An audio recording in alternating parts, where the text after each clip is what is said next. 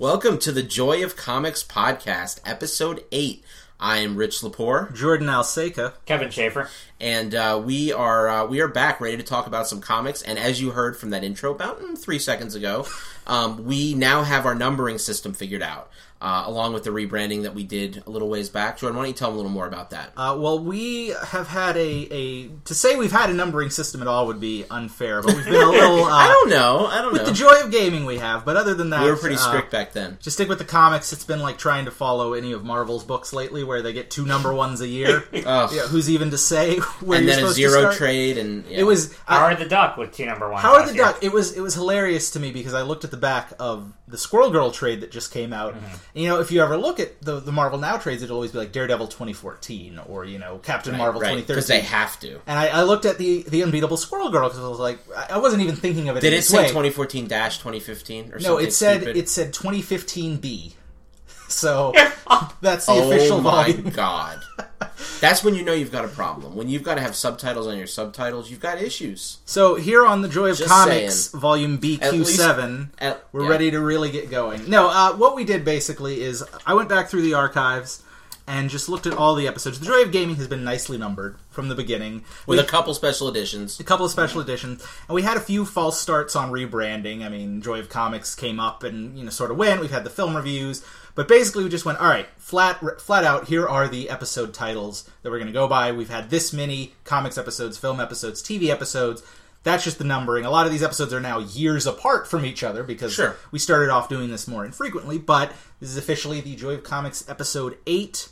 Uh, Kevin's been on most of them. We have a few from before his era, but you know, uh, we are the official hosts for this show, and uh, we're excited to really get back to comics because it's been a while It since has. we did a comics episode. It's been a lot of film and uh, TV, and uh, finally a gaming episode again. So, Right, right.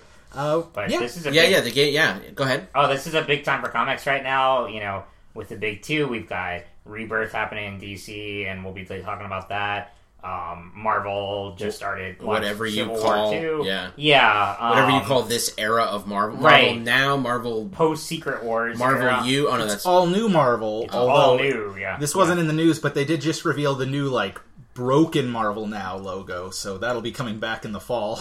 I don't know, man. That reminds me of that DC logo that like, Yeah. you had to stare at, like, and cross your eyes, like a Right. like one of those 3D books, you know, just to Right. figure out what that logo is. Are you talking about the flip logo? Maybe Is that the because the one with the little letter goes. Bloop. Yeah, that's Yeah. the flip. It's gone now. They've re. Have you seen the new one? It's just the Oh my simple circle. I I think it's on. I think it's Yeah. on that issue. It is, yeah, it's yeah, right it there in the corner. Oh, so they're going Yeah, retro. They're going Yep. retro. it's it a is. very simplistic. You know, No, no, no. This is like this it. is definitely retro. Like Yeah, this is. is. I mean, you look at this. This looks like baseball jerseys from the '60s. You Yeah. know what I mean? Like, Well, and it, it this is very much. We'll talk about this more, but it's very much harkening back to the tone of classic DC universe. well, I mean, you and- take. I mean, y- you if you you know you'd have to. You're at New Fifty Two.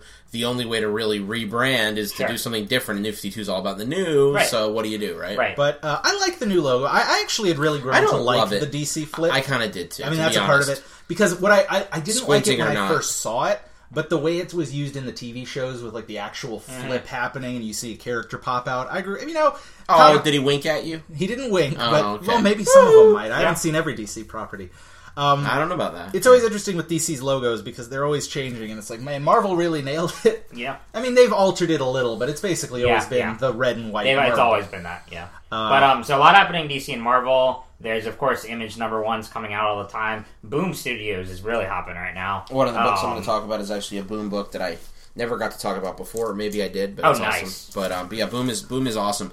Um, they had that podcast I really really liked recently, Memetic. Mm-hmm. They, they lay it down. Yeah. Um, so all these companies, um, we will be at Heroes Con in a couple weeks, so we'll um, have plenty to talk about after that. Um, so a lot of comics news. Although that'll probably be talk. more about like the books we bought and read, Sure, which sure, may be some old, some new, but Sure. it'll be cool. That'll be sort of like. There'll a- also be plenty of nice creators we met. oh, Yes. I love that. So Oh, yes. be, it's uh, so excited for Heroes Con. It is our yearly uh, pilgrimage. Kevin's going for his first time. I'm I thrilled. cannot even believe you haven't been. Oh, I, I wanted to. The universe is slightly tilted askew, Well, and it's I going to be put and back it's in gonna be put orbit. back in its place. Yeah. Right, right. Uh, It needed to happen. Because I went to Con Um, Carolinas a couple years ago. So anyway, uh, without uh, I do want to just give a little uh, a little roadmap for the episode. Sure. Uh, so we are going to start out uh, with with news, and there's a lot of it. Um, so obviously, like you said, talking about uh, all the different exciting stuff going on in summer for what Jordan has a new name for. I'll let him give you that name when he introduces the news. Um, but uh, also after that, we we're gonna. Well, I guess we'll start with uh, all the all the comic news, then move into the comic book news, then move into our sort of main event, which is talking about the books that um, we're reading right now. So for me, that's not quite as many. These guys have a ton, um, but I'm gonna be asking them lots of cool, juicy questions about all their books. So, All right. uh, Jordan, take away the news, man. Uh, well, as far as the first big thing on news, I'm going with what I'm most excited about because Okay. this was already my most anticipated film in the Marvel lineup. but Yeah, now yeah. with the new things that are coming out, uh, I am, So they're all good. as far as I can tell, yeah. Every I'm super excited for Captain Marvel, and we got a bunch of rumors leading towards pretty much solid stuff on it this week. And they've they've said for a while that casting was going to happen this summer. Um, It's the summer. It is the summer. There are rumors of casting, and what do you SBC know? It's the most. It's probably the biggest hot property female actress in in movies today. for Captain Marvel, uh, Brie Larson is in talks and is leaning towards taking the role, is the way they've said I it. could totally see it. So it seems Oh, like I think it's perfect. kind of a done deal, almost. Not officially. I mean, you know, we we can't say official till till we know. But I'm I'm excited about this uh, for several reasons. You know, it was hard to, to pick a favorite for the um, role because really it seemed like everyone's hat was in the ring at some point. What was it? What, give us the rundown. Um, well, I mean, as far as names, I don't know how serious any of these were, but Charlize Theron. Yeah, I heard Um, that. God no. She's too. She's. too- I, I think. she can't be in every movie. She already every she already but- stunk up dark places last year by trying to insert herself into a role that's supposed to be like a seventeen year old girl in the that's book. the thing. Well, and Carol And she's Danvers like, I bought the property. I'm going to put a cap on and pretend I'm 17. I it's like, don't Carol squeeze yourself into a box you don't fit in. Right, I You're see- brilliant. Don't do that. Right. I see Carol Danvers as younger. I think Brie Larson's totally age appropriate. For I don't know. I I don't know. I would say If I were, I think the age is a little irrelevant, but I was going. I would say mid thirties. I mean, Brie yeah, Larson's but I on the think she younger can pull- side. yeah. So I think anyone from twenty five to forty five would have been fine in the role. Okay. Um, I also just don't need Ch- Charlize Theron in another, like, I don't know. She's been in a lot. She's in a lot of things. yeah. Um, but others were, you know, Emily Blunt was Yeah. one of the front runners for a while, or the front names being mentioned. She's Uh, just so Elizabeth British. Banks came up. Pretty much anybody, and um, there was one other, and I can't remember for the life of me. Elizabeth Banks bad. is busy playing Rita Repulsa right now. Yeah, that's true. In what? She's Rita Repulsa In the Power Rangers, Oh, what, Um, what is her thing? What, where did she get her fame? Elizabeth Banks. Banks. I Yeah. guess the forty-year-old. Yeah, virgin. Forty Out Virgin. I think is her That was like the first trademark. big yeah, role, yeah. but she's done a lot oh, since oh, then. Oh, oh, oh, Yeah. okay. Okay, got it. Um, other than that, I don't know. But basically, if, if there was a big female actress, or Jessica Chastain, I think was even had her name in it. Yeah, Which- at one point. Um, you know, everybody kind of Pretty because much, it's the big role. It is the role in a lot the of big ways. female uh, superhero in the Well, Marvel it's universe. which which which standalone. it's not like the big female role. It's the first stand- time standalone. ever, right? That like there's been. I think has there ever been like a Supergirl major AAA movie? Well, yeah, I mean, Has there been three technically. The biggest would be Catwoman. Super- oh, okay. We're not talking. There was good also ones. Supergirl, and there was uh, Elektra, which were all big budget, you know, movies. Yeah, I guess you're right. I, They I just all blocked them flopped. out. I blocked Yeah. them out. Uh, but but, this see, is the first one you would hope would be good. This is Wonder this is the first on. one in the era in the era when superhero movies just have so much respect. The Wonder Kevin Woman. it's Will- all riding on this. Yeah, Kevin raises a good point. Wonder Woman will be first. Um, I'm Oh, wow. That's one thing. DC, Wow. One thing DC Cinematic Universe beat them to. Yeah. Wow. Okay. But- okay. Um, as far as Brie Larson goes, I've actually, you know, watched her for a long time. I've seen a lot of her work going back to the United States of Tara, where she played the teenage daughter on that show. Mm-hmm. She's had appearances in a lot of shows I like, particularly she played Abed's girlfriend in Community for a few episodes. Um, and That she- was her in that. yeah. Oh, I love those episodes. And then she's obviously blown up with Room, and uh, she's and and short term, Which I don't want to see that badly, just because it's probably so difficult to watch. But It's Yeah. hard. Yeah. But she's a great actress. She has a great. I think she will fit the role. I think anyone. There's a lot of people who are a little naysay, but it's like look, anyone can put muscle on, and she's going to because oh, most they say actors, she's not muscular. Yeah, but I mean, most actors who get these roles It don't tend to becomes be their life. ripped. It becomes their life. I mean, eh, for for two years plus, maybe six years, maybe eight years, this becomes at least a big chunk of your year Yeah. every year for six eight years. I mean, if she's going to be, I'm sure they'll introduce her into every. I mean, that, right? That's already the plan to introduce her into Avengers and Infinity War is likely where she will first show up, is what they have said a couple Yeah. times. Infinity now. War one. Infinity War one. Oh, wow. potentially. Meaning, meaning they got that it's time to cast. Infinity War starts shooting this fall. it's time to cast. It yeah. is time to cast. and it's time to bulk up. They said that they're going to have separate titles for both parts. Yes, they did say that Infinity War won't be the official title. Which that's going to be a long title. Avengers Infinity War and then another subtitle. Well, I but- think they'll get rid of. Infinity War entirely Okay. and go with something else. I think it was just like their connected big Right, epic as opposed to being like That's no. I, I think you guys are acting like that's bigger, like not as big news as it is. To me, I was sure it was Infinity War Part One and Infinity War Part Two. So like, to, to, you guys are just brushing it off. But I mean, that's huge. The fact that it's basically going to be like not. I mean. it- to, they've to the average person, time. you wouldn't be- know. yeah. average person, you wouldn't know that they're necessarily like the same. So there's really They're gonna, not real. I mean, they've said for a long time no, they I've are heard two all that separate too. movies. I know, I've heard that too. I've heard those interviews with the Russos, but I, it's just it's just the idea that for the average person, like Yeah. the difference between Age of Ultron and Infinity, uh, or, or let's say there was Age of the, the original Avengers. Did that? What was the original Avengers title? Avengers. Just Avengers. Yeah. Okay. Well, if there was if there was another one in there, I guess, or, or I don't know. It just the the the, fa- the way Avengers and Avengers Age of Ultron are could be just as related as these two are to somebody Sure, who doesn't really know what's going on. I don't know. Okay. No, I mean, it's it's just the sort of thing where it was a working title. You know, it's the same things happening with Justice League Part One and Two. Now They're, they've started announcing potential subtitles. So, Potential sub. So it will be Justice League. Oh, but in that case, okay, I get it. I get it. so it, it's the sort of thing. Uh, some of two of which do have ties back to the comic. I forget I forget them off the top of my head. Uh, there's been a lot of comic news. We're trying not to do every single thing, but the Gods Among Us is one of the potential subtitles, and Gods Among Men is another. So, for Justice League. yeah. Yeah. So stay in nice and uh, grounded. Yeah. Yeah. I know the DC heroes are supposed to be like the, the, the ones you look up to. Right, right. We'll see what Justice, Justice League is a I ways swear, away. I swear, Jordan is not shaking his head and rolling his eyes at the same time. I swear he's not. Oh man, you know I'm going to be honest. We gotta get balanced here if we're gonna really talk about these DC movies, guys. Come on. I'll, I'll be honest. Uh, you know we're I'm stoked about Suicide Squad. we're. First one I'm I, I, about. I will be honest though. This was a, I am mad pumped about Suicide Squad, but it's almost like a different world. Well, that's the thing. Like, this it's- isn't Yeah. this isn't news so much as it is a thing that happened. But I tweeted this earlier where um, it was announced that Rick Ross and Skrillex are teaming with Leto's Joker to make a music video. So if it wasn't already hot topicy enough, Yes. what? Suicide I know. Squad is just ready made. Skrillex? And Rick Ross. Skrillex was in a fucking emo band. anyway. Suicide Squad is ba- hot topic ready. You can't. You Suicide bet- Squad is so Hot Topic ready. Yeah. I, I, Suicide Squad is like Hot Topic should like bring in like a tattoo parlor little subsection Yep. so you can get like Joker and Harley Quinn Suicide Squad tattoos, like The Lucky squad You show. on your stomach for Yeah. or Harley, Yeah, or uh, damaged on your forehead. Yeah, yeah. You can just go in there and you can buy your your gear. Yeah. Because all the outfits are kind of perfect, except maybe Rick Flag. who's just, Right, I say, and you know, I, I rough, I, I give Hot Topic a hard time, but I still buy the exclusive pops on occasion, and I, I that's where I bought a lot of my T-shirts in the mid 2000s. It Was from Hot Topic, so those overpriced twenty dollars dark dollars. fucking confessions with Jordan Alseca.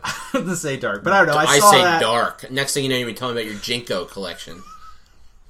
Anyway, um, Okay, so getting back, to, it. yeah. The other bit of news, and this was less official because there's multiple people's names in the, but director news for Captain Marvel, which is the other thing they said they were going to announce.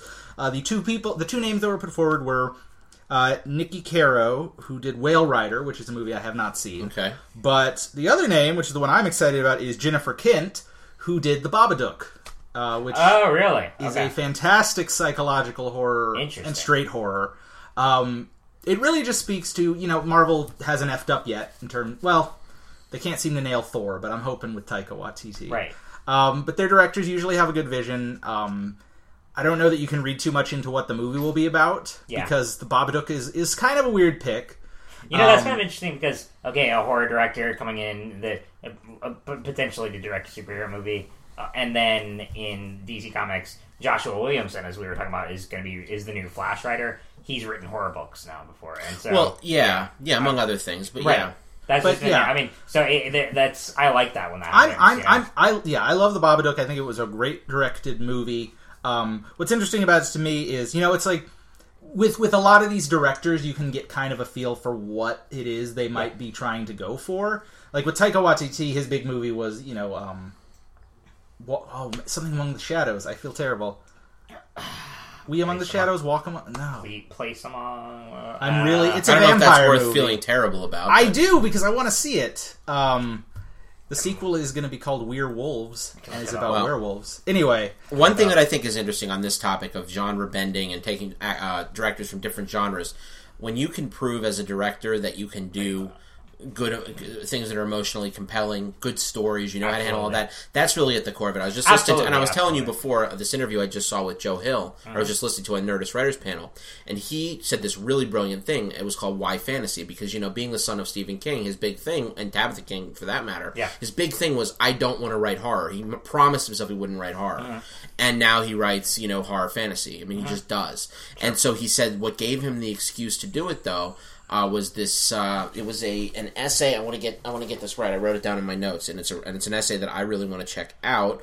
And it is by Bernard Malamud called "Why Fantasy." And the idea behind this essay is that he argues that genre and fantasy um, they just let me think about how, how he put it um, they're they're just they're a way of, of telling your stories he says these are he says even when you tell a fictional story like about like about uh, Boston. He, was, he said some author writes a story about Boston, you know, or, or that Boston is as fictional as uh, the world's Tolkien creates in his fantasy novels. It's in that author's mind. It's not the real Boston. It's a fantasy Boston, just like any other fantasy place, Lion the Witch in the Wardrobe, Narnia, whatever.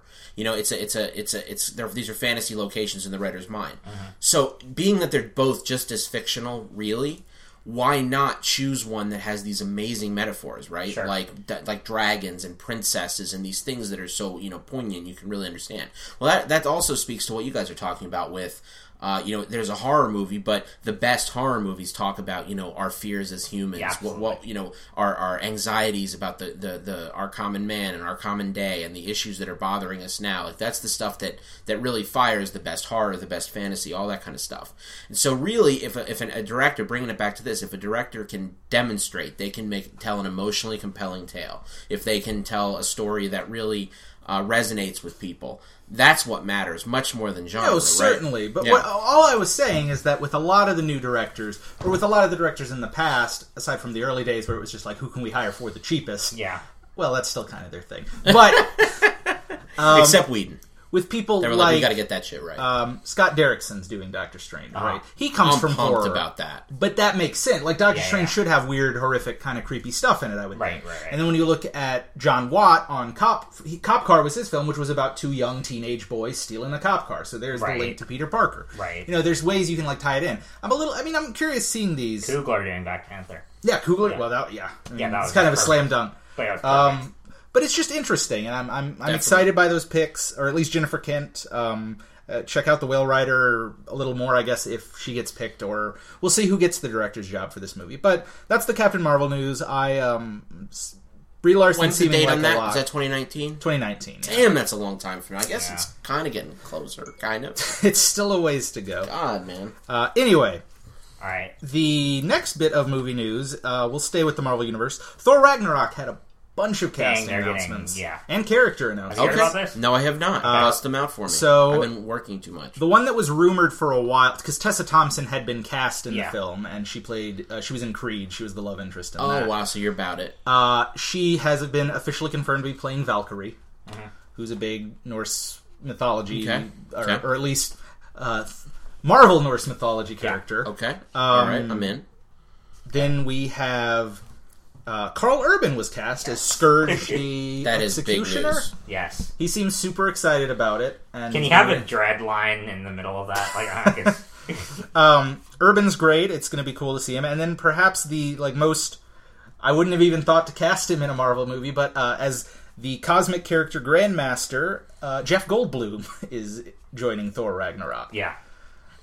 This movie's shaping up interestingly. It really is. It's definitely going epic scale. or Yeah, it feels yeah. like it. I, I, I, yeah. I mean, I don't know. I so here's my, my one hole in, and I think I have the movie at home, but I never watched it. My one hole in, in all the Marvel U. Actually, there are two, and I own both of them. Yeah. Hulk, because I just still don't think that's a movie in that universe. Although Oh, I know it Hurt's it. I know it is. I know it is. Now it's been connected by two things instead Yeah, of one.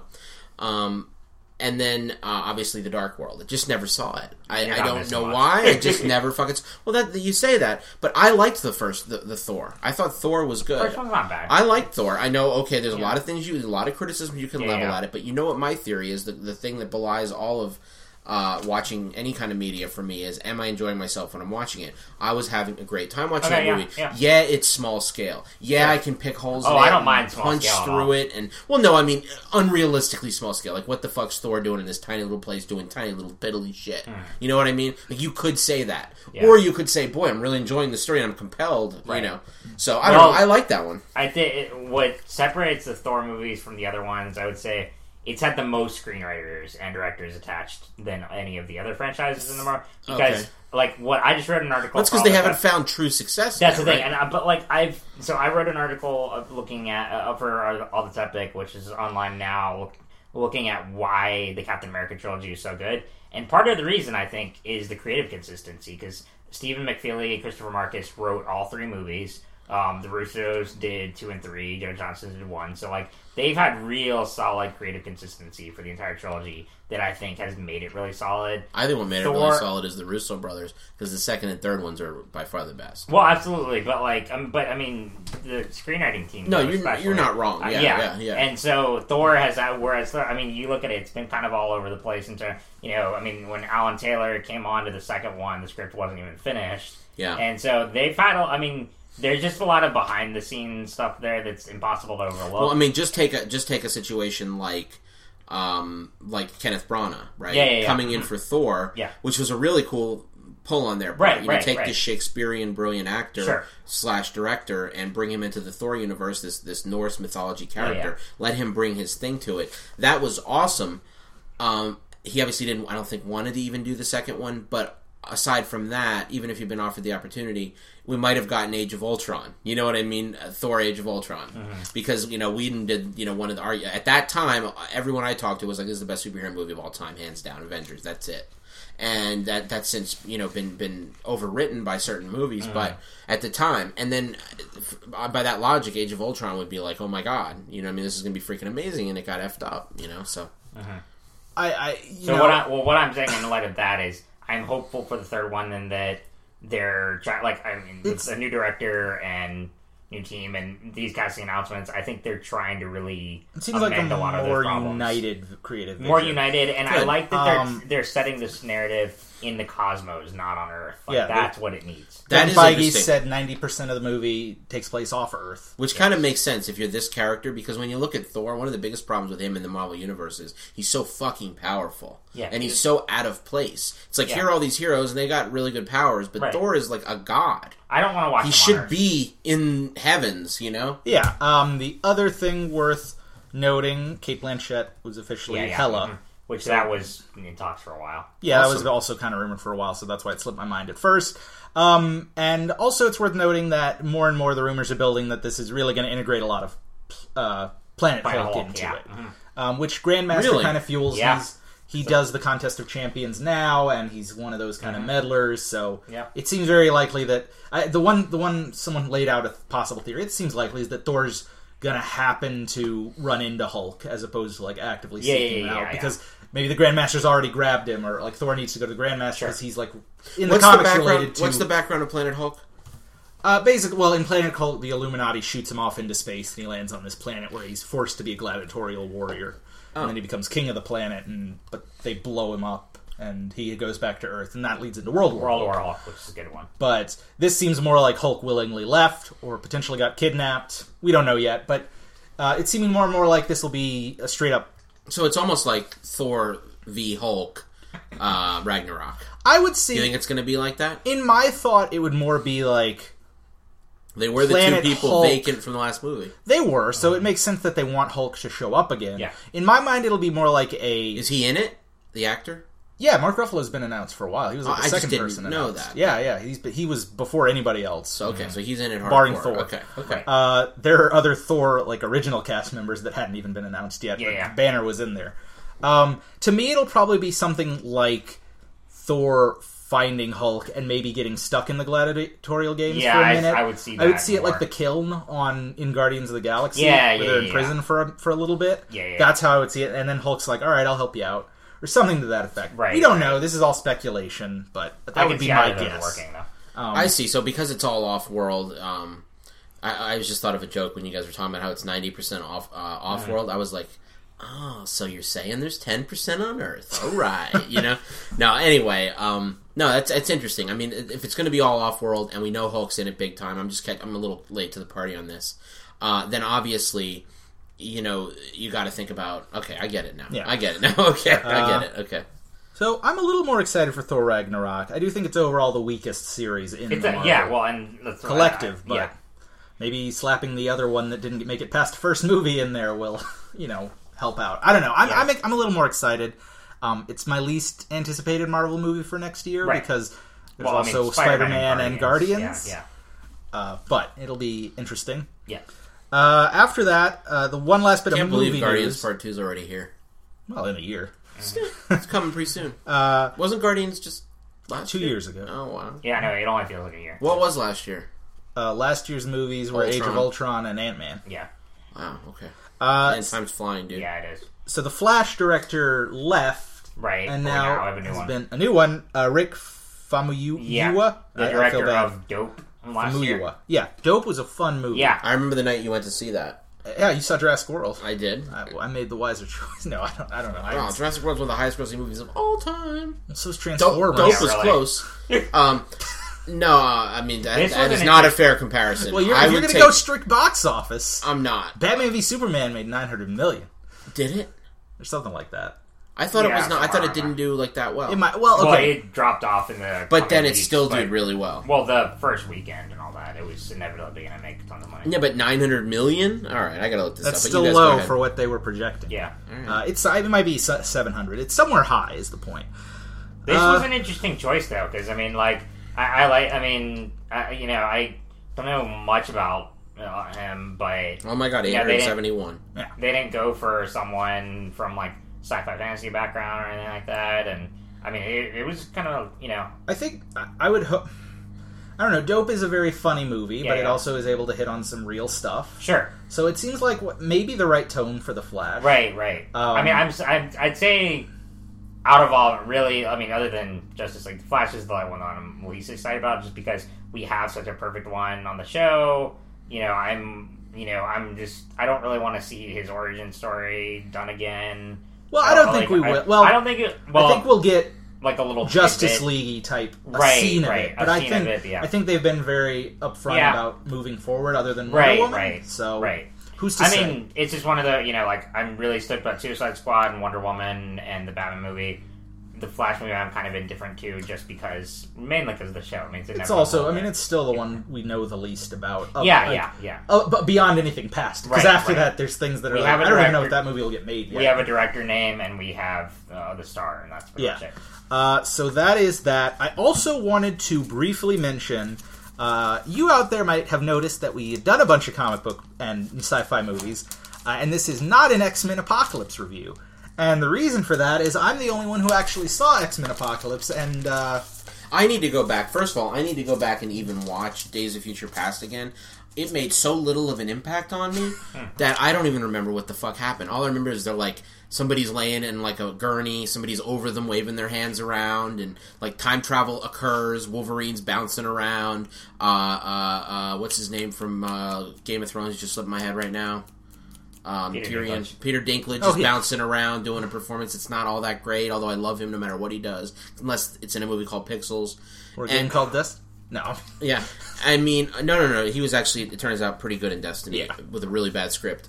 But um, I mean, I, that movie is just so unmemorable. I mean, First Class was freaking brilliant. Well, I you really know, I- liked it, but it's just. I was watching a Screen Junkies video the other day, and they were talking about like how to fix the X Men franchise from here on. And So wait, so it's the- considered not a good movie, Apocalypse? oh, Apocalypse is getting like it's getting pretty slammed critically, and everyone I is think it's the like second lowest meta Yeah, or just- tomato meter score. I've heard Wow. I've heard either like not good or mediocre, and so that's why I just I saw the Nice Guys instead. I just didn't really care to see this one. I was- can't believe though that as big a comic book fan as you are, I mean, it You don't just, even want to see it. Um, but dude, it's getting to that point where there are so many superhero movies that Yeah. I mean, it's it's inevitable that we're gonna be. I mean, I know Jordan has. Like, Are you a gonna commitment rent to it? Watch, out- uh, maybe eventually, but I mean, I, can't don't even imagine. But it's just like I wanted to see the nice guys, and I didn't really want to pay money for both of them. And when I when I heard everything about Apocalypse, and that's the thing is we're at that point where. You know, with the amount of superhero movies today, I know Jordan, you have a commitment to seeing every single one, and that's totally fine. That's like, not like it's a blood oath, but I, I think like it it kind of kinda- kinda- You went Thursday night at ten to see this movie. I and see. you saw terrible. I know you. I see all of them, and you, You said saw it's not like a Fantastic blood Four oath. last year too. I on saw- Thursday. and I saw. I never saw the Fantastic Four movie. You know, like I just didn't. I have seen I, it. I needed. I didn't need to. So I. I mean, I just have. I mean, uh, you know, for ones that I just kind of know are going to be either mediocre or bad. I don't. I'm not really going to rush to see. So like, I mean, yeah, that's and- entirely logical. I'm Yeah. not even I- disputing I'm it. And the I- one I disputing didn't- it. and I'm I- the one disputing it because You I- just admitted you haven't seen Thor: The Dark World yet. That was No, no, no, no, no. But I'm not as big. I'm not like you, you guys are about comics. I love comics, but I'm not as hardcore as you guys are. I guess you don't really care about X Men that much, though, right? I'm still an X Men fan, but like Oh, one okay. of the things I, that um, this video brought up is that okay, Bryan Singer has directed like almost all of them. He's directed X One, X Two, Days of Future Past, and this. He's been doing this for like 15 years, which is in some ways really cool, but in other ways, uh, like this guy was saying that he's kind of retreading just the same plot line over and over again. I And see. So it is getting very just repetitive over and over. And you know, ever I mean, for a villain like Apocalypse, an actor like Oscar Isaac, I don't want to see either of them just reduced to this one-dimensional, oh, genocidal, take over the world kind of villain because that could have been so much more. And so I just didn't really have any interest. I mean, yeah, I'll probably see it eventually on like Yeah. DVD. I you know, I like people I just didn't say like they hated it, but Yeah. they didn't convince me to see it either. So, so the only, the, yeah, the the thing to me is I just. I, I see, like you guys love comic books, like you do. I love comic books too, a, Yeah. a ton. I'm more of a creator-owned comic book fan. I Mhm. like hearing all about the big stuff, and I watch, I read Batman. Well, I've stuff. gotten more into but I'm much more- in the last year. I'm much more of a creator owned guy, so that's the kind of when there's a creator owned comic book Yeah, based like- movie, yeah, I'm there yes. like immediately. Um, generally, I'm sure you can pull out exceptions, but I'm generally, not, I wasn't. no. Anyway, um, but but um, you know, when I see you guys the way you love like superheroes, and then a company takes 250 million dollars to bring that to life, and it's not even worth going to the big screen. It's crazy. I guess what's what you said. Well, it's they- so mean- much. No, this isn't a criticism of you. This is me taking that as as as, as interesting. Yeah. Uh, you know that that that's kind of where things are now. Right, right. That there's so many. There's such a, a wealth of comic book movies. You could pick and choose. Yeah. that's well, crazy. Because I mean, look how many they're not. It's not just a summer or fall thing anymore. It's year round. I mean, we've already gotten let's see, Deadpool, BVS, Civil War, and Apocalypse. We've still got Suicide and Doctor Strange this year. right. Um, that's not even counting the animated ones coming out. You know, we cover the superhero shows, so it does get. I mean, as much as I love superheroes, it does get exhausting when you're covering all of it, and you know, and, it, and when it's a choice where I only have so much money to spend, and I was really looking forward to the Nice Guys, and I loved that. The Shane Black fan, so I just saw that instead, and yeah, that's awesome. I, you know, I, I just, yeah, I don't know. My point, original point, was just to say I was going to share some thoughts on X Men And I want to hear them. go ahead. Um, if you don't, if if if I'm trying to, I don't want to really, I don't know. Okay, I was pulling teeth to try to get some scoop on this movie before, so give well, me some. that's scoop. because if Days of Future Past is ephemeral in your memory now, you might forget seeing this like Entirely. while the credits are rolling. Like this movie is just, it's kind of the definition baseline of just there. Um, that's That's crazy. what you tweeted, yeah. well. yeah, it is. It's hard to say it's bad or that it's good. It's it has a lot of bad parts in it. It has more bad than good in it. How's Quicksilver? Um, repetitive. Really? Not even that's awesome. Uh, I mean, it's the same thing. Like, It's the exact same scene where time slows down, he grabs bullets out of the air, and rinse repeat. no, he like saves everyone in the school from an explosion, but it's it's longer, but it doesn't add a whole lot new other than Pizza Dog, which is apparently blowing The other up. thing, too, well, the review on um, all that's epic. that I Isn't Pizza like- Dog from Hawkeye?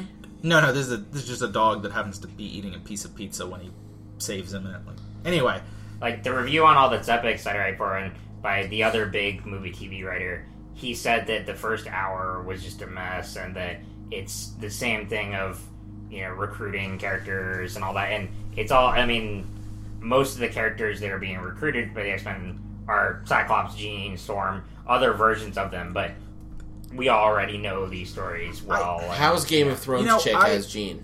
I well, one second. Let me on Okay. to that first. Okay. As far as the opening hour, I mean, it is the dullest. No, no. Honestly, the whole thing's dull. Mm-hmm. So I don't want to say that the, the first hour is probably the best in terms of doing what I would expect the first hour of a movie to Right, do, which right, is right. setup. Honestly, like I heard going in that it was a lot of just repetitive apocalypse recruiting people scenes, Mm-hmm. and it's really not. They're pretty brief.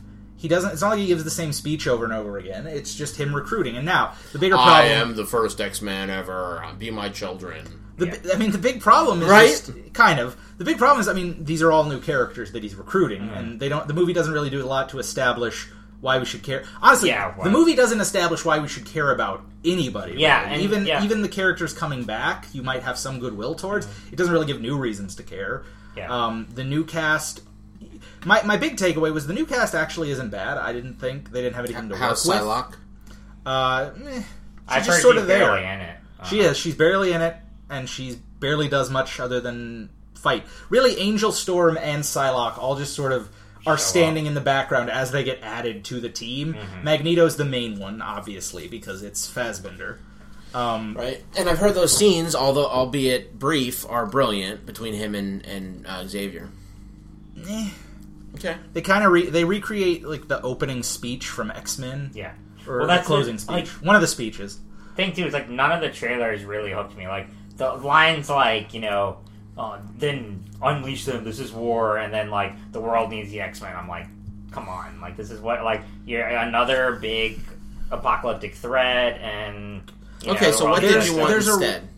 I just wanted something a new story, like a new characters, but it's just I don't know this kind of thing where. Uh, I mean, another one-dimensional villain. It's getting really old. Like Yeah. this is what I like about Civil War was it did it had a really emotionally driven storyline. I thought it had multiple. I mean, I talked about this in our review, but like it had multiple characters, multiple storylines. But I thought it put them tied them together really coherently, and you actually had strong motivations and. I think a better villain. I know you disagreed there. No, that's I mean- fine. Yeah, yeah. But yeah, I mean, so it fixed a lot of their problems. It felt more fresh and entertaining in that respect. Sure, sure. Anyway, interesting. No, no, that's that's interesting. I'm only playing devil's advocate here a little bit. I'm just interested Sure, to hear sure. what your th- I mean. I like. like I, how do I- you make a good X Men movie anymore? That's the question. Yeah, and you know? yeah, and Is it possible? And what would that movie be? I, I don't. Does there need to be more X Men movies? I mean, it seems like, Sure, I just think Okay. maybe fire Bryan Singer.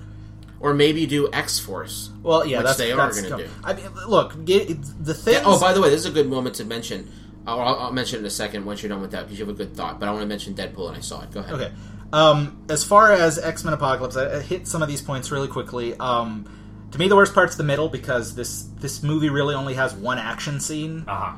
Uh, I guess if you could count the Quicksilver, there's not really good fight scenes until the very end with the Mm. big fight, and even to say that's a good one is kind of misleading. But a lot of the middle of the movie is just Apocalypse shows up and then he bounces. Like Yeah. he, they kidnap Xavier with no no fight. They just do it and they're gone, and then something happens that leads to a death that isn't even that impactful because again, it's not that great a movie. Um, and then there, the the the Wolverine cameo is like specifically written into the film. It almost feels like, or they were just trying to fill time. There's a whole 20 minutes of this movie you could just chop out. I am ready for Wolverine three because I mean, like, Yeah, if I'm excited make- for that. That could be the best one because I, really, love Wolverine. The I lo- I- Wolverine. and I really, I Love love, the Wolverine, and I really love the Old Man Logan storyline that this is supposed to be That's a awesome. loose adaptation of. Yeah. Um, the the yeah, so that's added. The action's not that great. It is very clearly a green screen that they're fighting against most of the time. The final battle really just boils down to everyone shooting lasers at Apocalypse while Jean Grey and Doc or Professor X fight him in the mind. Um, And I feel like with uh, know, with Apocalypse, you kind of have to develop uh, some sort of Deus Ex Machina or something to beat him because he's not unbeatable, big, yeah, you know, it's powerful.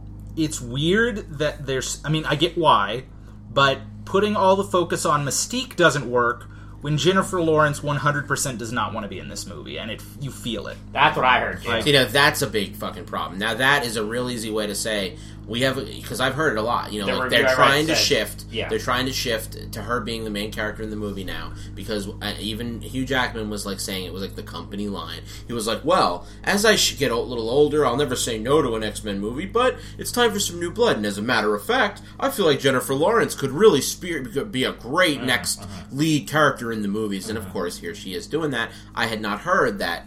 Sounded Well, like she was bored as fuck. No, it's not even so much that because the thing that happened is she did first class when she was basically a nobody, Right? and then she blew up. You know, rightfully so. She's been in a lot of great movies, and she's a great actress.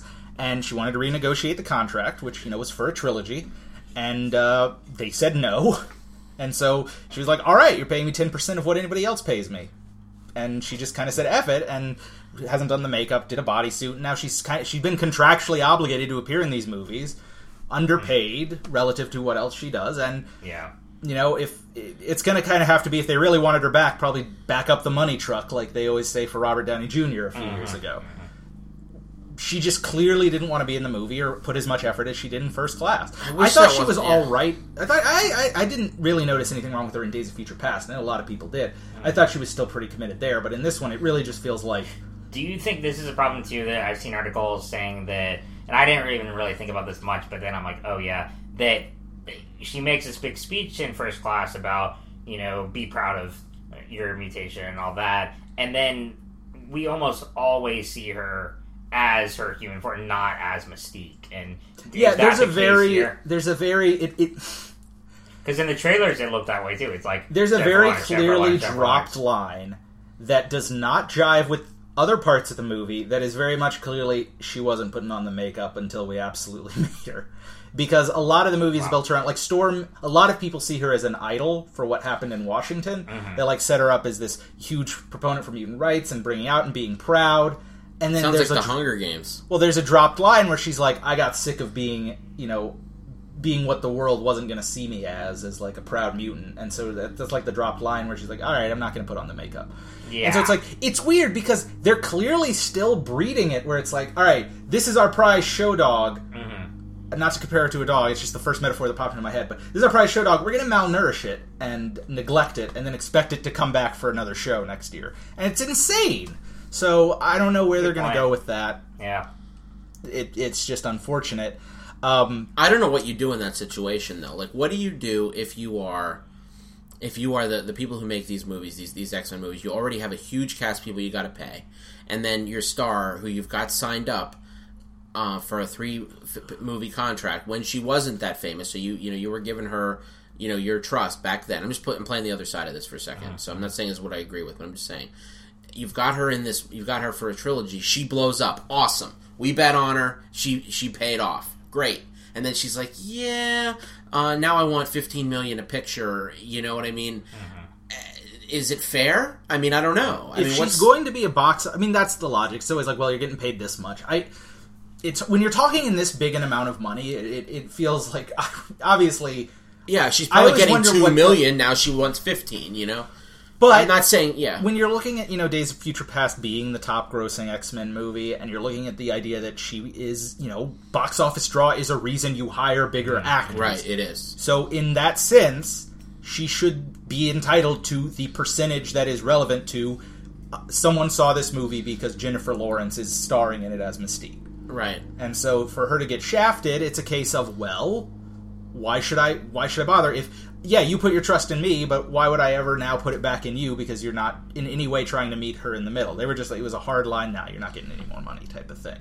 All right, yeah. Um, no, no. I mean, I just don't know how I feel about that. I'd have to look at a lot of other studies about how movies do that and handle new renegotiations and all of that stuff, and and and, and really think. Sure, it's it. hard to speak to, but Yeah. you know, that's what I've heard and I can I, I at least see You could viewpoint. see it, and then you and you think and you you, you would say that you can see on the screen a lack of commitment uh, versus other performances. Yeah, and by, in J- fairness- J. Lar. no one's great in this movie. I mean, it is a very That's too bad because in Singer used to be such a baller. It used to be like, oh, they got Bryan Singer back. Word. well. The ultimate thing I say about this movie is it really feels like they wanted to do X two again, but they had a threat that was too big, and they weren't as invested in really developing the characters. Because really, there is that. There's you follow the bad guy team for a while, you follow the young students, and then you have like the adult cast. That's kind of that's how X two is set up. Yeah. with like the you know you have Rogue and Bobby Drake, and you have the professors, and then you have Magneto and the Brotherhood. You have those parallel storylines, and it feels like this is trying to it, but it's a lot of setup. There's not enough action,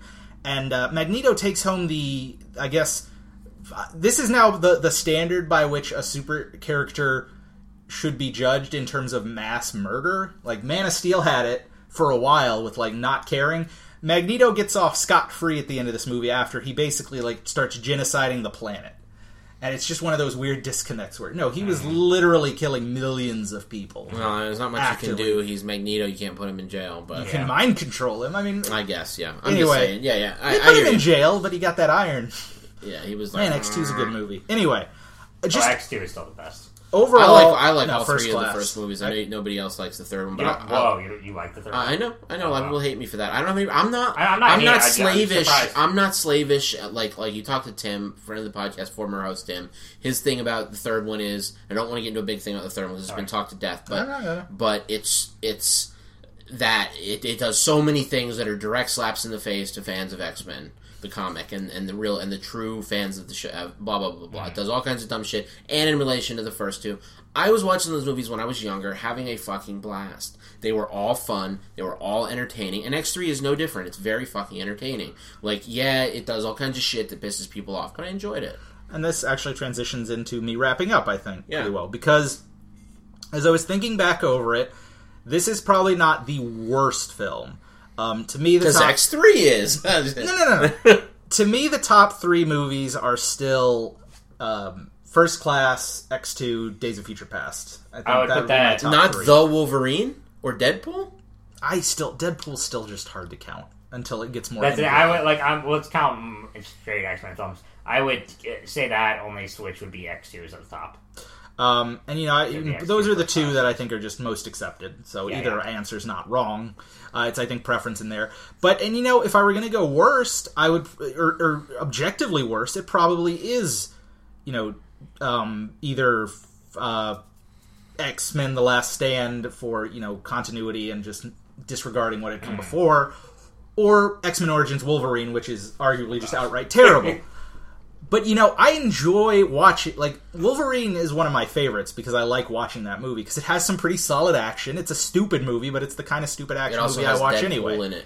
The Merc with the mouth that's sewn shut. Yeah, no, it's bad, but I enjoy watching it. Last Even Stand, that scene? yeah. You don't enjoy watching the scene around the big thing. That's, uh, again, I don't care about Deadpool that much. I mean, it, they did him raw. I'm not going to. I'm not No, no, saying no. it's Even that movie. scene is not fun. I'm just saying. I don't know, but All right. The rest of the movie's really fun. I get it. and then there's the Last Stand, which also has you know a pretty shaky uh, story. Mm-hmm. But both of those movies have good action. This movie has nothing. It has a bland story. Everything's bland about it. So ultimately, it's Mm-hmm. How's probably Oscar Isaac's performance? Oh, he's bad too. He, Unbelievable. he doesn't get anything to do. I mean, it sounds like. No, he really doesn't. Um, it it's just overall a disappointing movie, and I'd probably if I were ranking him, it's at the bottom of the list for me. I mean, this was just a hard movie to even think about afterwards. I've forgotten so much of it. I'm struggling to remember much of anything that happened, and uh, Wow, that's bad.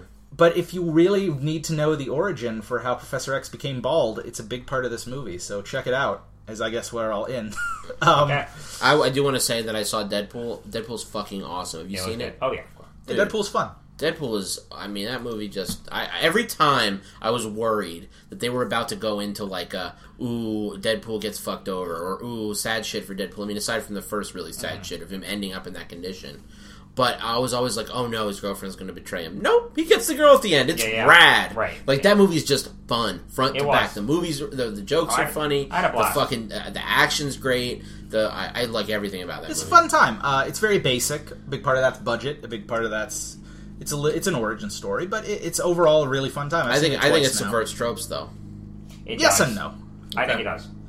Um, No, the the, the through Word. line is just. It, no, I'm not saying it doesn't. I'm just saying that the through line plot is a very basic, straightforward revenge Yeah, story. but it doesn't go. I, anyway, I hear you. I, I can see why you could you would say that. Um, so there's that. That's all the movie news, and now we have three books to talk about pretty briefly because I think only two of us have read, or well, we've I've read, read- them to varying degrees. We're mainly talking about the big twists, but we've read these I've three read books. two of the the three. I've read one, and I think Rich has read none. So Mm-hmm. All right. So which one are we doing first? uh, let's start with the one that uh, I think this will this will go well. DC Rebirth happened, All right, let's do it. uh, and this is of course Dun, dun, dun, dun. I'm holding up the book now. It's baller. for the microphone to see. Microphone is looking at it right now. Yeah, with its glowing red eye. And it's Um, it's, uh, it's by the way, sixty pages of, of main story and what eighty pages total for two ninety nine. And we got it free. And yeah, and they got it free. this At, midnight event. shout out to uh, Ultimate Comics. Absolutely. Um, and so there's a lot to like in this oh, book. I loved it. Um, I- it's basically the they, they they officially ended the branding I think last year, but this is officially. I- It's hard to even say the end of the new Fifty Two, but it's It is. I This mean, is- 'cause the, it's not all like the Rebirth tar- titles started. I mean, it's a s- I, I, I called it a deboot when I read it, but it's not like fully. It's not like it's straight up a Well, new yeah. universe or the old. It's it's the reveal in this book is that the new Fifty Two is not a new universe as much as it is a mysterious figure has taken ten years and altered the DC universe, Right. leading to the state of the new Fifty Two. and that character is none other than Doctor Manhattan from Watchmen. Is it? Yes. I was going to build up more to that, but yeah, that's that's the big uh, reveal at the end. Uh, is and I guess it's the thing a lot of people are talking about. But starting with the issue first, Yeah. it's a really good story. I mean, it has Wally West, the Right. original Wally West from pre New Fifty Two, uh, like running through the Speed Force and trying to break through reality. He visits all these people. It sets up a lot of things and teases. I don't see and Doctor Manhattan up in here.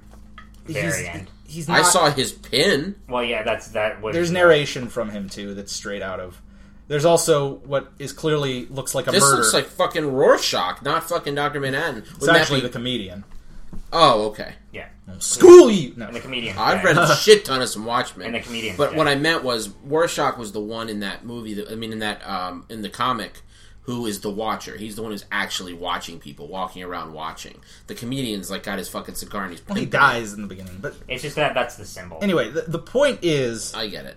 this is really about kind of introducing that the new 52 is, and it's a complete reboot. They can introduce things they want. All the continuity matters really from the whole pantheon of DC. Um, and the big thing with this is the original Wally West comes back. He's able to reconnect with Barry Allen, and he's remembered. And um, Flashpoint turns out to have not been. Wasn't that a great moment where he, Flash- saw, he where Barry remembers and they they, have a reunion? That would dude. That- That, that was a I great was moment. reading that past midnight, and it was just like, dude, that was an emotional moment right there. You were Kid Flash. you worked cool. with me, and then one day, one day you disappeared, fighting alongside the Teen Titans. There was a Teen Titans years ago. That's another And see, thing what- that got removed in the new 52 was the history of the Teen Titans. I'll let you finish, and then I want to Um, talk about. it's a lot of things like that where it's setting up this idea that that continuity is still there and the characters are really it seems going forward going to have to find it as opposed to actively being given it back in like a single finger snap Will you explain what that means? there's moments Like um, what? Okay, what's the deal? Like, because I'm not understanding. Because I didn't read it. Okay, so So what is no? no let me get, let me phrase the question because I, I know you know the answer, but I want to I want it to be phrased like this. So there was New Fifty Two. There was the original Fifty Two universe. Then New Fifty Two happened. Ha- at that point, the way New Fifty Two started was Flashpoint explained it uh, or, or led to it. New Fifty Two happens. Then New Fifty Two ends at some point. Then and then how does this book no, no, no, no. fit in? that Like, was what the, what happened? that was the mistake okay new 52 didn't end they just stopped the branding you know for the longest time new 52 was on every book on every trade Right. they just took that away they're like all right we're done with the But New it was still the New 52. It was still the same continuity. What this book does is it opens with narration from Wally West, and they're in the Batcave, and he runs in from like through the Speed Force and appears to Bruce Wayne and starts talking. You have to remember, you have to remember me. What happened? All this basically. because Um, Wally West has this the original Wally West has been absent from the DC Comics and universe people and for fans years. have been clamoring. right, and Because they uh, introduced right. the We new have- Wally we have West. the New Fifty Two one, but Yeah. uh, he's black. Yeah, uh, um, but the original one has been absent for years now, and so And he's like, he's- "Remember me?" And no one is remembering him. Is And so as he goes around talking to people, reconnecting, it, it drops a lot of these hints of people remembering what life used to be like, or you know the old continuity. There's like a brief moment in there where Green Arrow and Black Canary see each other from across a field, and they vaguely remember their. They don't. Again, They it's not remember too being in love explicitly. Yeah, they remember their being in love. The marriage doesn't go super specific, but that's what a lot of this is kind of. And love coming back is a big part of the book. Yeah, that's yeah. been absent. No marriages was you know the famous stance DC had that was a problem with the Batwoman book. You know, no marriages, and and now that's why uh, um, Oliver Queen and Dinah Lance have been like not together. Really, yeah. Yeah. Um, although, in fairness, they were they were always on again, off again. So They're I on off again, that. but there was an at like there's a moment here. The big thing about this issue is that it's very much a meta commentary on DC itself. It's taking back and looking at uh, the fact that the universe as we've known it, as the creators have known it, we're growing up, has been tainted, and it has been there have been um, gaps and things change that just Comics don't sit happened. right. Right. Comics that happened. just don't sit No. right. And uh, and there's a moment where Wally looks at um, Oliver and, and Dinah and sees that they're not together, and he's like, "That's wrong," you know, and like he's just trying. So he's the it. so he's the fanboy from that was clan, was hating New Fifty Two. Essentially, in a way, cer- I'm trying to yeah, make it more blatant than In it a way, is. in a way. But in a way, he's In like a when way, Wally. West shows up at the beginning, it's like a cheer moment for any fanboy It's who very love that. so. And then Wally runs through and says, "Remember me?" Right. It's like every fanboy grabbing the writers of the New Fifty Two, where people are like, "Dude," by the lapel, Yes. saying, "Dude, Yes. snap out of it! Yes. I'm Wally West, and Yes. this book sucks." Yes. you know. Anyway, Uh, anyway, the but that's that's what you mean by meta, right? Yes, yeah, and, and and we'll get to that with the ending too, because there's a, there's a way to look at it that a lot of people pointed out that I think works. But what the book's really doing is just kind of opening up the, the doors again and allowing it. Because I mean, you know, it's by Geoff Johns. The title is probably no accident. This is the guy who brought back Hal Jordan with Green Lantern Rebirth, brought back Barry Allen with. Yep. Uh, Flash Rebirth. Right. So this is and he wrote it's bringing back the DC and this universe. is very much like I would. I read this as very much a sequel to Flashpoint. Other people said that as well. Um, Um, it just feels like that. And this, Well, not to mention that was what brought New Fifty Two in, It yeah, and, this is what's taken it out. And that's the other thing too is by having this twist at the end, we learn that Barry isn't really responsible for the New Fifty Two so much because we realize that there's this outside force that has been messing with the timeline and has made all this stuff happen. So it really Wow, wasn't that is the there. ultimate, ultimate, supreme Deus Ex Machina of all supreme is a bit, mean, Deus Ex but, Machinas. but But yeah, the the thing they do now, the one thing I didn't like is is, they, they that really. is that not true?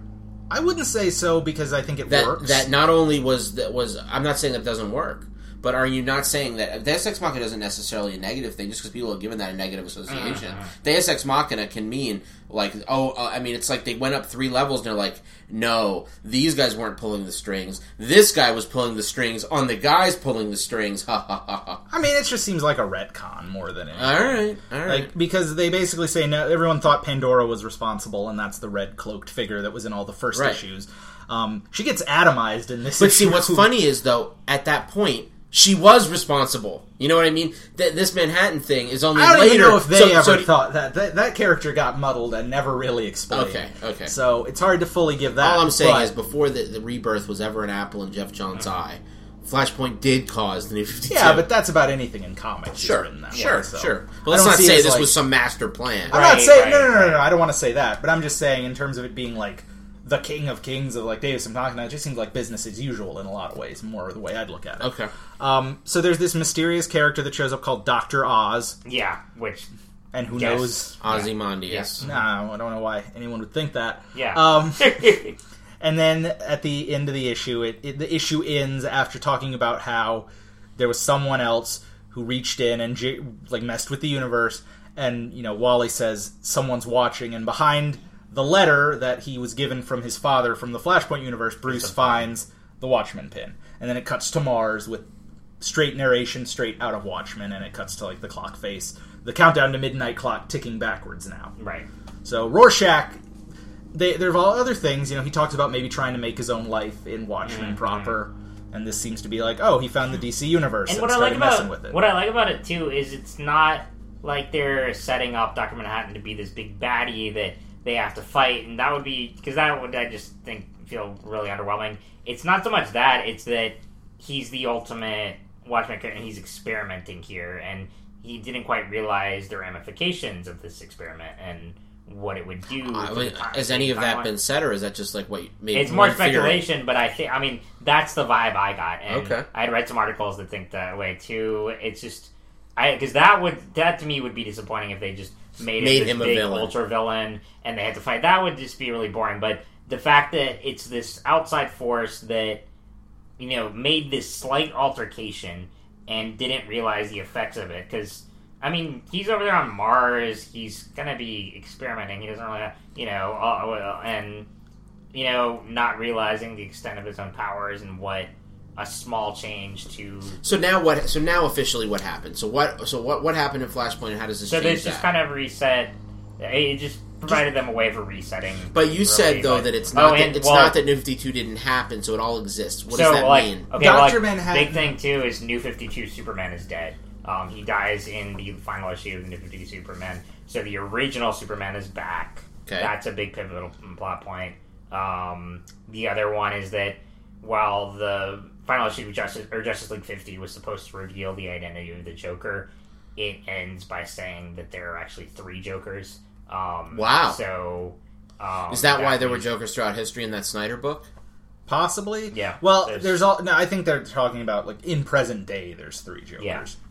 Um, That's interesting. Yeah, it is. there's a lot of like, For now, it's Yeah. not going to be good, and when they look back on it in the annals of history, There's there are they're, like you know, the- but, but make good stories now. we don't know what Doctor Manhattan did officially. They Right. say Wally says that they lost ten years, and that- that's not sure to say if like ten years were removed or if Right. it's the ten years since like Bat Zero year where the the superheroes have existed Yeah, since yeah, yeah, that. yeah, yeah.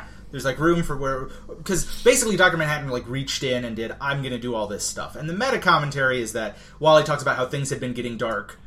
And they've been dark for a while already, which stretches back to the We fact hope. that Watchmen is where comics got dark, and that's you know continued to the present day. It's And that New Fifty Two was taking that and turning it up to eleven, Spinal Tap style. Pretty much. Yeah, And that that's been and, the big criticism against the new 52. right. And so, what? Who better to have done that than a Watchmen character? People who, at the very you know way back, brought darkness to comics. Exactly. Yeah. Brought even more darkness. Took it even up one level further. Exactly. That makes some sense. So I see what you're saying. You're saying it's a very, although it's a retcon, although it's a Deus Ex Machina potentially, it's one that's very elegant. Yeah, and it's also the final. I mean, it makes sense from a business point. It's really impressive they hadn't done it before. Now, yeah, they're bringing Watchmen into the main universe, uh-huh. and Is are they all coming? that there's speculation. Right, yeah. There's like because they apparently did before Watchmen a few years ago. so- Well, I know that, yeah. but Well- are they all coming into the DCU? It seems likely. yeah. The uh, Doctor Oz is pretty clearly probably going to be Right. Ozymandias. right. Rorschach. Uh, well, not Rorschach. Uh, Doctor Manhattan. There, there are like some Big Blue. About new characters that have been introduced that might be, Be the Watchmen Rorschach characters. might be Like, there's apparently this faceless redhead guy that could be Hmm. Rorschach. Um, some people are speculating the Joker, one of the three Jokers, is going to be the comedian. I got an Um, idea. there's I got a- an idea. What's his name? Um, uh, uh, Rorschach was actually uh, Drifter. Is that the character I'm thinking of? Grifter. Grifter. Grifter was really Rorschach the whole time. You just didn't see his anyway. Um, Same. Yeah. and then there's two new characters from the Batman run who are like Gotham stylized heroes that people are mm-hmm. thinking might be Silk Spectre and Night Owl. So Yeah, yeah, Man, yeah, people yeah. love all that's kind of shaky speculation, but Right. I- you know, as far as the decision goes, I, But what is it? But you said that it doesn't negate. Maybe we just don't know yet. Does it negate New Fifty Two? Did it happen? Did it not? it all happen? happened. It all he, happened, He yeah. No, I mean, altered it- them, Okay. and then the events we saw You're saying happen. doesn't matter? Well, no. Are they going to bring back? Like, like, is this going to just bring? back... Wait, what was this comment one of you guys made about how now they have to work towards getting back to the old Fifty Two? because people are like starting to remember and the new 52 still happened to them it's like they were experimented on it's like if you got amnesia and then you lived 10 years of your life not remembering and then suddenly you know You snap and you remembered everything from before your amnesia but you still had those 10 years where you didn't remember anything and that was your life that's kind of what they're treating the new 52 like That's cool, I guess. yeah i mean that's just the best way i can think to equalize It's it almost like you know what I think when you said that. It's like um, in Spider-Man post Superior Spider-Man when Peter Parker gets back and his body and all that. So he's back, but he has to deal with all the ramifications of what Doc Ock's done in his life as Spider-Man and all that. yeah So that's this is a- just more know, of they actually are the characters right, right, exactly, yeah. um, so overall interesting, interesting. But Spider Man wasn't, Yeah, Spider Man wasn't at all himself. It was Doc Ock. and his body. Superman wasn't. Well, Superman, the new 52 Superman was like. A different version. He was created specifically for the new 52 Yeah. to be. He- some- think I, I haven't read those issues. Yeah. So- I mean, because Superman was the one that they changed the most. Like, I mean, Batman was more or less. I mean, Each- like, Batman really Right. wasn't changed. No, isn't he really wasn't, And Justice no. League didn't really change, and something else, wasn't it? Yeah, uh, um, There are a couple Green books that stayed. Yeah, Yeah, like Green they- uh, Lantern. yeah, because Green Lantern just kind of carried over from because Geoff Johns was already writing for it, and he wrote the first three volumes in New Fifty Green Lantern. Yeah. Um, And then Venditti was like, "What's up?" yep. Um, Interviewed him. I read now that is one era back in the New Fifty Two. If you remember, and I'm sure you do, Jordan. I got hardcore into superhero comics for that. It really pulled me in. So this might pull me in again Yeah. because that was fun. I'm tempted. I- There, like the rebirth issues have started to come out, and it, it's. I mean, people are raving about like all. Raving? I, I mean, I think about how uh, IGN can be really tough sometimes. Yeah. they were giving eights and nines to like all the number ones. this So week, so what is know? the idea? Like that the new this new this new Well, It's, I mean, it's a, it's another that, but it's promising a hopeful, a more hopeful future for the DC universe. It's Now, prom- the- I mean, like like you said, it's not completely ignoring the New Fifty Two in any way. It's taking in the continuity of all that up until now, and just it's just building a new story from here. Um, building on all the that. big question, of course. Um, you know, I, I actually think it makes for an all right cliffhanger to have Rorschach be revealed, or not. I keep saying Rorschach, Manhattan. Manhattan be revealed, but it's going to be execution. I mean, there are going to be some people Oh, who just outright hate this and don't want it to happen. I guarantee I you, that. Tim, friend of the show, Tim, he's going to hate this. I've been, I've really wanted, I haven't seen him since this happened. I really want to hear his opinion because if you go all the way back in our uh, the Joy of Gaming archive, we had an episode where we talked about Before Watchmen, and he was just staunchly against it. Where I've seen, Yeah, uh, that. I've seen other This blog- is, you know, I've seen other bloggers stuff that didn't really uh, had stopped reading uh, DC around when the 52 happened and just got really turned off by it, and then read Rebirth, and they're now back on board. Well, exactly because it gave them exactly what they wanted. Yeah. it's just like here you go. Here's a delicious cookie that you've been asking for for ten years, six years. Oh no, man, I don't want that cookie, dude. And there's also who knows how that'll happen. And then as far as the tone thing, that comes down to I mean, you know, it's one thing when Geoff Johns is writing a 60 page story that touches on everybody. It's going to come down to the creative teams and what they do with But these that's why this is promising what you're saying that they're well received. And 'Cause I- I IGN, mean- ab- ab- aside from being, I read a lot of that too. And Yeah. aside from being um, maybe harsh sometimes, like you said, they're also pretty well read people. They're very You well people read. know what they're fucking talking about generally. And I mean, you look at the creator lineups for Rebirth. They've got, I mean, Christopher J. Priest is writing Deathstroke. We've got Tom King on Batman. Love Tom King. um, Oh, just all these. I mean, a lot of just big names. Other uh, Williamson on Flash. Like they've, I think, done a really great job selecting creators, and I think it's their opportunity to really let them do their thing and kind of just make, uh, you know. uh, They don't have to do Make a beautiful like- new future. Right. They don't. Well, they don't have to do big things like convergence all the time. They can have you know like more self-contained books within the uh, within each solo one. You know? Okay, all right, I'm down with that. That that's a that's a very optimistic future. I like Yeah. it. Anyway, we'll see. Will DC Rebirth will Yeah. happen. We'll talk about it as it comes becomes relevant. Yeah. Um, beyond, Or, or are we doing the next one? yeah. Uh, as far as DC Rebirth, though, it Okay, yeah. should have been the talk of the day, but Marvel, of course, knowing what was coming, decided to drop their own bombshell Oh, yeah. for the day, and that was Captain America number one, or Steve Rogers Captain America. Actually, do you number want do Civil War two first because I've read that one. I can kind of talk a little. But No, Well, do this alright. one, and then you talk about that one last because he's already Alright, got me okay, that's pumped. Fine. Alright, He's go got me pumped. I'll do that in a go minute. ahead, In a go minute. go. Um, so, uh, Or does that fuck up your Civil War too? no, it's all good. no, no, no, Okay. this came out first anyway. Yeah. Um, so, uh, oh man, uh, Nick Nick Spencer. Nick Spencer. Nick Spencer has been writing Cap for a while now. Cap Falcon. Right.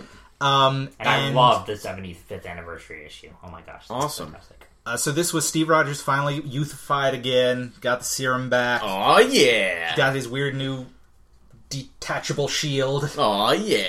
Uh, and so you don't know how this ends yet. Nope. And the spoilers Okay. For the first your reaction, issue. I can't believe you've missed it on the internet. Really? It's like- I've been all that over. busy this week. Okay. Um, Because it has been all over. So he's he's leading this anti-Hydra task force. They go to rescue Dr. Eric Selvig, coming over from the movies Mm-hmm. as a major character. He's teamed up with uh, Rick Flag and U.S. Agent. I think so. I'm not. I forget who the other person is. But the issue ends with him, Rick Flag, and Eric Selvig on a helicopter together, and Captain America pushes Rick Flag out of the helicopter to his death, and the last page is a splash with Captain America saying "Hail Hydra," and then it's revealed that he's been a Hydra sleeper agent his entire life, or he's been an a, a sleeper agent is the wrong word. He's been an active Hydra agent his entire life. And it shows like flashbacks to his mother being like handed a pamphlet for a Hydra rally in the 40s. Uh. No way. No way. And they've they've said in interviews this is the status quo. This is a major change. It's how it's going to be going forward. He's been a Hydra agent the whole time. Waiting on your reaction. I don't know what to say. That's fucking crazy. He's one of the big for original D- uh, Marvel characters. To do that is to take and uh, take Tilled Earth and just tear it apart and just rip it the foundations out of the very Marvel universe that people know and love. I remember when Cap got changed like little ways. I'd hear people in the comic book stores ranting and raving. This isn't the Cap I remember. And That's blah, blah, any blah. character ever. Especially Cap, though. Cap's one of those characters. There's a rabid fan base I mean, because he's he the doesn't Boy just Scout, right. He, but, he's the Boy Scout. He doesn't just represent Marvel. He represents America. Yeah. People get really passionate and dug in about him, and they took him and made him a Nazi. No, and that's the that's one of the many points worth discussing with this issue. But they did not make Captain America a Nazi, and that's that's one of those places Is Hydra where not German? not in the comics. They're an ancient, thousands years old organization. They're, uh, They're- but They're And they- equivalent. parallel. Yeah. No, no, no, no. They started as a spy organization to fight Nick Fury in the 60s. In the movies, they are more closely tied to the Nazis, but even in the movies, they make a point of of Johann Schmidt being like, nah, we separated from the Nazis, we're our own thing. And Also evil. Also all about genocide. sure. But the Nazi But part what? the Nazi part is a big thing that's been pulled out. And it's- looking at it from a comics, and this is a I mean, comic for what I mean, I'm view, just pointing that out just because that's a lot of times what people think about Hydra. But just that he's evil is enough. That's horrible. But go ahead. Okay, he's evil, yeah, and if you're opposed to that, that's fine. But you know, there've been a lot of things calling Nick Spencer anti-Semitic. He's because, of course, he's a comic creator. He's been getting the death threats, Right, which is ridiculous. He had nothing. Man, No, we no, don't no, no, even no. know if he made this idea. I would guarantee it, and then that's another thing where people are like, "It's just a marketing grab. It's just a, you know, it's a cheap stunt." And I'm like, mm, this feels like Nick Spencer wrote it because, like, if mm. you've even looked at his other book, like particularly his Captain America with Sam Wilson, Yeah. he's been setting them up as ideologically different. Anyway, he's reintroduced a lot of this old school hate and these groups. Mm-hmm. It does feel like to me, just looking at, it, I haven't read the issue yet, but it looks like no, this is a story Nick Spencer wanted to tell. That yeah. Now, from a marketing perspective, you put this issue out the same day as your rivals put out their big issue. That makes sense from a, Right. you know, we, we I'm to get not one calling over. it like that. I'm just saying that to hate on him for Okay, they're, something they're that hating is- on everybody. And Marvel's every he's the writer. He's everyone's going to get the he- death yeah. threats. and all I'm saying is that shouldn't that at all. isn't- that if anybody Everyone and if gets- anybody should be held accountable for that strong decision that they made, it should be the company, not the writer. That's all I'm saying. That's Okay. all I'm saying. That's true. I mean, death threats are Yeah, because they Unacceptable. Yeah. Death no matter threats what. are unacceptable no matter what. But Right. what I'm talking about is constructive criticism from Sure. people online. Sure, Fuck sure. death Now, threats. obviously, even take if- death threats and just throw them out. That- I'm Right, not talking right. about that. I'm But- talking about people that are angry about this. Yeah, yeah, yeah. Take it up with Marvel, Right, I not get what some you're saying. geeky dude who writes awesome comics in his Yeah. living room. Um, He's not hateful, bro. Right. You know? Uh, and you know the big thing is like I, I think people the Nazi thing is really catching people, and maybe they well, forget the. I, didn't- I just no, threw but that that's out one there. of the big criticisms. Okay, that but they've don't gotten. don't attach that to me because that is not, not, my matter. thing. No, no, no. That is not Um, my big thing. Is Hydra's the Nazis? I don't give a shit. But the thing people have brought up, he was specifically created as a character by two Jewish writers to Right. punch Hitler in the face. Yeah. And so to do this, some people are. I think it's a little harsh to say anti-Semitic. Um, and if if you feel that way and you are Jew, of Jewish descent and it's gotten you like that, I understand being upset if this character has meant a lot to you. I mean, I was kind of. There are always going to be things that make you feel iffy. But obviously, the death threats are too far. And if you don't like this story, you don't have to buy the book. I think. Well, no, but it, but it is fundamental, like you like you pointed out, with Marvel saying no, this is the new status quo going forward. The Cap, Captain America change on this level is fundamental to everything. So Sure, not reading this book, but- if you're a Marvel zombie like you are, and you felt really strongly about that character, let's say Captain America was your Spider Man, maybe you would have been cool with it. Maybe you wouldn't, but if you weren't, it would hurt. Sure, but I think I'd have been cool with it. Um, because I, like the Really? thing this has been compared to is I don't know. I don't think you're putting yourself in that position, man. Like- I've been in that position. No, no. I was in that very different, very, very, very different for a guy that was completely good to be taken over by an evil dude, rather But than it was the, the big guy that change, you it was the status idolized. quo going no, the guy that you Think about that, idolized Peter was Parker at his specifically. core. At his core, Yeah. was Then I would say what evil. I always say. was evil. This is the not first- was taken over by an evil dude. I'm I don't see a difference. I mean, it's it's a similar Wow. It's a I similar couldn't huge disagree more. it's a similar huge status quo shift that changes the character. I'm for not what- saying it doesn't help you. I- I'm not saying you're not able to understand somewhat of what people would be feeling. I get what but Rich this saying, is a million times more cataclysmic to the core of that character. I get fine, what but it's is saying. temporary.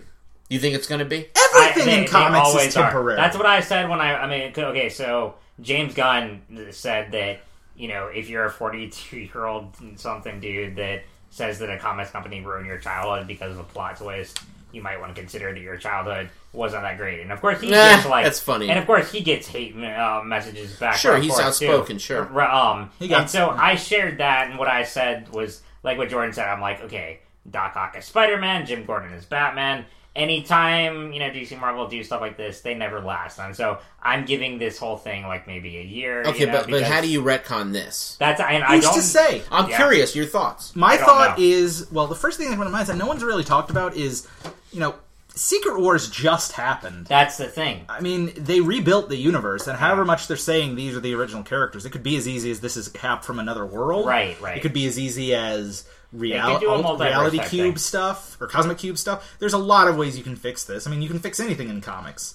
Um, They it's don't it's play a by the normal rules. Yeah, but wasn't what he wasn't like the the statement from Marvel? No, this is not like a fake out. This is real. The Cap you love was always a sleeper agent. Isn't that what they're saying? Yeah, but they say stuff like that all the All right, time. all right. I mean, just to me is like they said that about Superior Spider-Man. I was like, no, this is going to be the status quo going forward Yeah, for a huge, long amount of time. It and lasted it- a year and a half, yeah. and it ended up being one of the best Spider-Man stories of the past twenty years. Don't get me wrong. Now let's flip the page and say, okay, all ire, all anger, and, and how cataclysmic that would be if that was my favorite character and I was mm. really dug in about him. Like, let's put that aside. From a storytelling perspective, this is genius. bold. Yeah. It's bold, it's genius, and it's fascinating, and it makes me want to read that book. Yeah. And if that is the goal, and it is, to entertain people and make them want to buy your books, boy, they nailed it. And that's the thing. Like to me, Because I want to read it now. Period. I don't really care that much about this. Doctor Manhattan's back. That's cool, but that is fucking like yeah, what? and Marvel dominated What? the news cycle for that What? exact reason. You know what I mean? But to me, yeah, this is you know he's following on obviously Brubaker, who was the the guy, and then Remender, whose run was mixed reception. You liked it though, right? I did enjoy Rick Remender's run, uh, brief though it was. Um, but you know, Planet Z, he's what? really he started already. He's already gotten some hate over just like what he's done already with Captain Falcon and, and some of the ways he's like put the two against each other ideologically and but this feels like really the start of whatever epic, you know, two series book he's about to start telling. That excites me. That excites me that in a year and a half from now we might have this amazing, you know, Captain Amer- two Captain America's epic Yeah. between two best friends who are being t- put against each other. You know, there's so much that could come out of this. We don't know yet. It's a page It's- reveal at this point. And so I'm more And than it is willing. shocking, and I understand the emotional response to it. But like Jordan said, you gotta gotta give it some time. And even like you know, like uh, all the responses about that, they're like, "Oh, this is an insult to uh, Joe Simon and Jack Kirby and all that." You know, like Jesse Steen from IGN tweeted. Um, you know, I think if Jack Kirby were still alive today and heard about this, he'd be like, eh, "I don't care. Let me just get back to my drawing." You know, like, uh, so I don't know about that. I don't know about that, but That's a little. Yeah, yeah. That's And a little.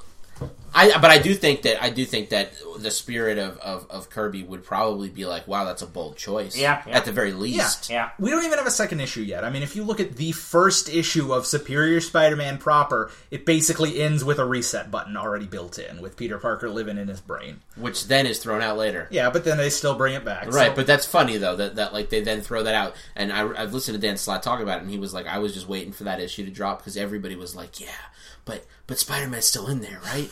But Spider Man's still in there, right? And he was like, yeah, he is. And then he was like, I knew when that issue came out and that like Ghost of Spider Man died. He was like, I knew they were gonna fucking just like lose it. And then Well, it's like in Endgame, Bruce Wayne and Joker die. You know, yeah, yeah. that was gonna last. So uh, we can't say anything. We haven't read the story yet. We'll see. But for me, I'm I'm curious. I, I like Nick see why it's Spencer a lot. Uh, dude, like Morning fucking glories. All of his creator own work. I've been reading Nick Spencer since. Is didn't he the one who did uh, uh, the one that I loved, uh, uh, Existence uh, 2.0? yeah, he did those. Th- I've been reading it since that back in His Shadowline Ant-Man's really Image. Ant Man's great. I Dude love. reps it. his- Dude is fucking and, and, Yeah. and talk about world building and understanding how to build a mythology. Yeah, yeah. Like I mean, if this didn't prove it enough, Morning Glories will. I mean, the thing is epic in And its scope. I think his Secret Avengers run is vastly underrated. Uh, it's only about 17 issues, but I loved it. Um, he's he's he a and great Koss writer. have, have chilled. Maybe wait a second. Maybe Ales Kot uh, is rubbing off on him with some weird I'm, shit. I'm, uh, anyway, um, you know, I maybe this could end up being a terrible story, and then it's a terrible story. But I think to Well, judge it off of this is unfair. It's it's a great hook. I think. I just can't believe the fact that he he's been that from the beginning. Like it's like That it, it was a. I mean, that's, That's- a, yeah, that's a what little makes it more so ingrained. intense. that isn't. I mean, But Not just they got to him at a certain point, Right, So right. that all those stories you love from your childhood could have been like when he wasn't tainted, and then but they just like nah, dude, jugular. yeah. Every story you ever knew about Cap, he was fucking Hydra Mm-hmm. agent. Wow, I mean it's it's fucking bold. Yeah, It's it bold. is. to me, it almost seems like if if if there was a way for Dan Slott to do the killing the ghost in the same issue where he introduced him, like you could have seen this like five six issues and they don't say anything, and then it's like nah from the beginning. Yeah, he's like That it's would like be the actually second step. it was like like uh, one of the Zola or somebody pops out and he's just like no, actually. Uh, it was it was from he was five years old when it happened. Instead of like no, you had this these these records are incomplete. Actually, you see these parts that were redacted. This is the part where it says the year was actually such and such, and you know he was. There isn't one story you've ever read and loved about Captain America that's pure anymore. Well, potentially the Ultimate Universe, but that Captain America's an asshole. so. um, anyway, C'est la vie. It, it makes you want to read it. And at the end of the day, last uh, man, news book is Which I read today. Civil War Two. Yeah. Um, now, Did you far, read the Free Comic Book Day one? I'm sorry. I have not- has to go. actually, I- you don't have any problem with me taking this dude out, do you? No problem. Not A, a, uh, dude. a it's bug- a bug. a bug worry. just- We're not. We're not killing people. Don't worry.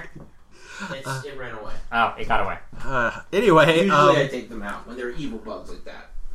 Let's try pestilence. So Civil Anyway. War, uh, really quick, tell us if the issue was good or not, because the the big thing, you know, Rich and I haven't Sure. read it. The big thing is, I think, what happens at.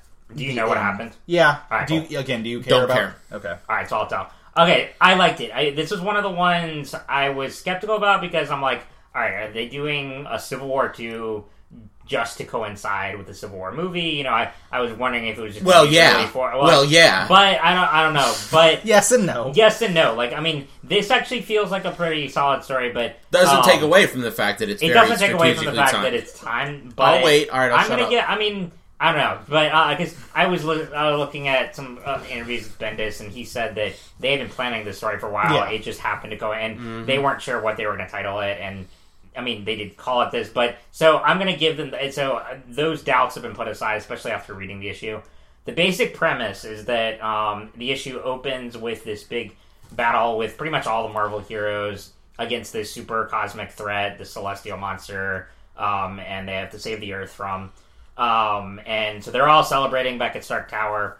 Uh, the reason they were able to stop this monster is because this new Inhuman named Ulysses is a future seer, and he predicted this would coming. So the Inhumans came and they contacted the Avengers and the X Men and all that, and so they stopped them. So we have now um, so, like uh, a sort of a precog. This is basically a Minority Report kind of story, or the concept of that into the story. So the conflict is that um, Captain Marvel and several others are like, and Captain Marvel proposes that they use Ulysses Ulysses from here on and have him help them predict future um, threats before they happen. Um, so they can save as many people as possible. Okay. This just and half the people don't dig that idea well because these are Stark- innocent people until they do bad. Stark is the is the, the proponent is um, opposing this because he's like, no, we are not playing God. I'm not on, on the board for Oh that. wow, so it's a flip. It is a flip, and that's that was what interested me because you know in, in the original Civil War he's the He's one the pro-registration. right, right. So that was interesting. Um, but so there, the conflict is established. Um, a, a few weeks go by, and nothing happens, and then um, Ulysses has another vision Uh-oh. and says, "Contact the Avengers. We need to come." And then we cut to Tony Stark back because he was not contacted about this and uh, an assistant comes to him and says, "Come uh, here, Mister Stark." Um, and Rhodey has been killed. Um, and so what happened was um, Ulysses saw a vision of Thanos wreaking havoc and doing this apocalyptic thing, um, and was able to determine his location. The Avengers go and ambush him th- th- without Tony, though. They don't contact because they know that he's against Ulysses, uh, using Ulysses and all that. Uh-huh. So they go ambush Thanos. They succeed, but in the process, Rhodey is killed. She Hulk is critically injured. Um, and the book ends with um, Tony uh, blaming Captain Marvel for all this because um, they because Is it Captain Marvel, Captain Marvel, female Captain Marvel? Carol Yeah, Danvers, yeah, Carol Mhm. Danvers. Um, so he blames her for all this. He goes off to um, meet Ulysses and says, "I'm preventing this from happening again." You know, and so he goes off with that. And on her hospital bed, She Hulk tells um, Captain Marvel, "Fight for our future, not for his," and that's how it ends. So it was an interesting. You know, I, I Sounds was all right. It was Now- it was this the best story? Not at, not at all. Was it bad? No, I thought it, it, it was solid. It Does sounds all right. She-Hulk yeah. officially die? I thought she. Well, it was unclear. Like you see, like um, That was may She, or may like, not have been her last words. Rhodey's de- like so. It the So panel- someone's dead on either side. I don't side. know if maybe. they. I didn't read articles to see if they confirmed that, but basically, um, she's talking. She says the, and then um, it cuts to um, the SFX of like the, you know, of the machine um, indicating. But so it's. I couldn't tell from then if she was definitely dead or not because then the last panel is a splash of Tony flying off. Um, but I don't know if the article confirmed that. Rhodey is. Um, you know, of Oh course. no, yeah, not yeah, Rhodey. Yeah. I hate Rhodey. They seem to be. I'm not a Rhodey fan, Okay. Especially in the like movies. They seem to be very. Or the, the articles are saying she's dead. Okay. Who knows Okay. on that one? So to because me, they don't do because they cut away from her. So I I was reading that Could have been her last words. Could have not. but she right. they could bring her back. Rhodey, they blatantly show. Him Yeah, no, no. They that, they yeah. had been very clear for the months leading up that someone was dying in Yeah, this yeah. issue, and really, Rhodey was my pick.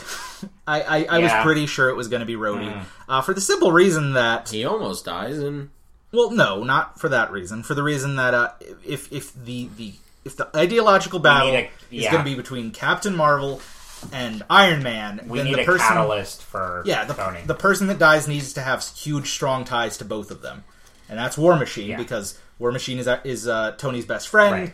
and carol's been dating Rhodey for a few years Right, now right. so he seemed like the logical character um, you know there's been criticism of it and from a fr- from the from the perspective of another you know minority superhero getting killed off it does kind of suck but at least it makes sense in there's the so many new ones though that they've introduced. Thank God, and and there's so much more coming out.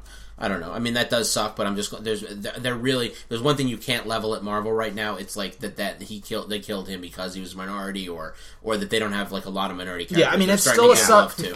I, I still understand fully why people are bummed he died because it is sort of it a was bummer. pretty. Yeah. It was, Um, Of course, He'll probably be back. Yeah, maybe. I mean- ideally. I think Tony's I going to find a way to like so. you know rejuve his body or something like that. Um, yeah.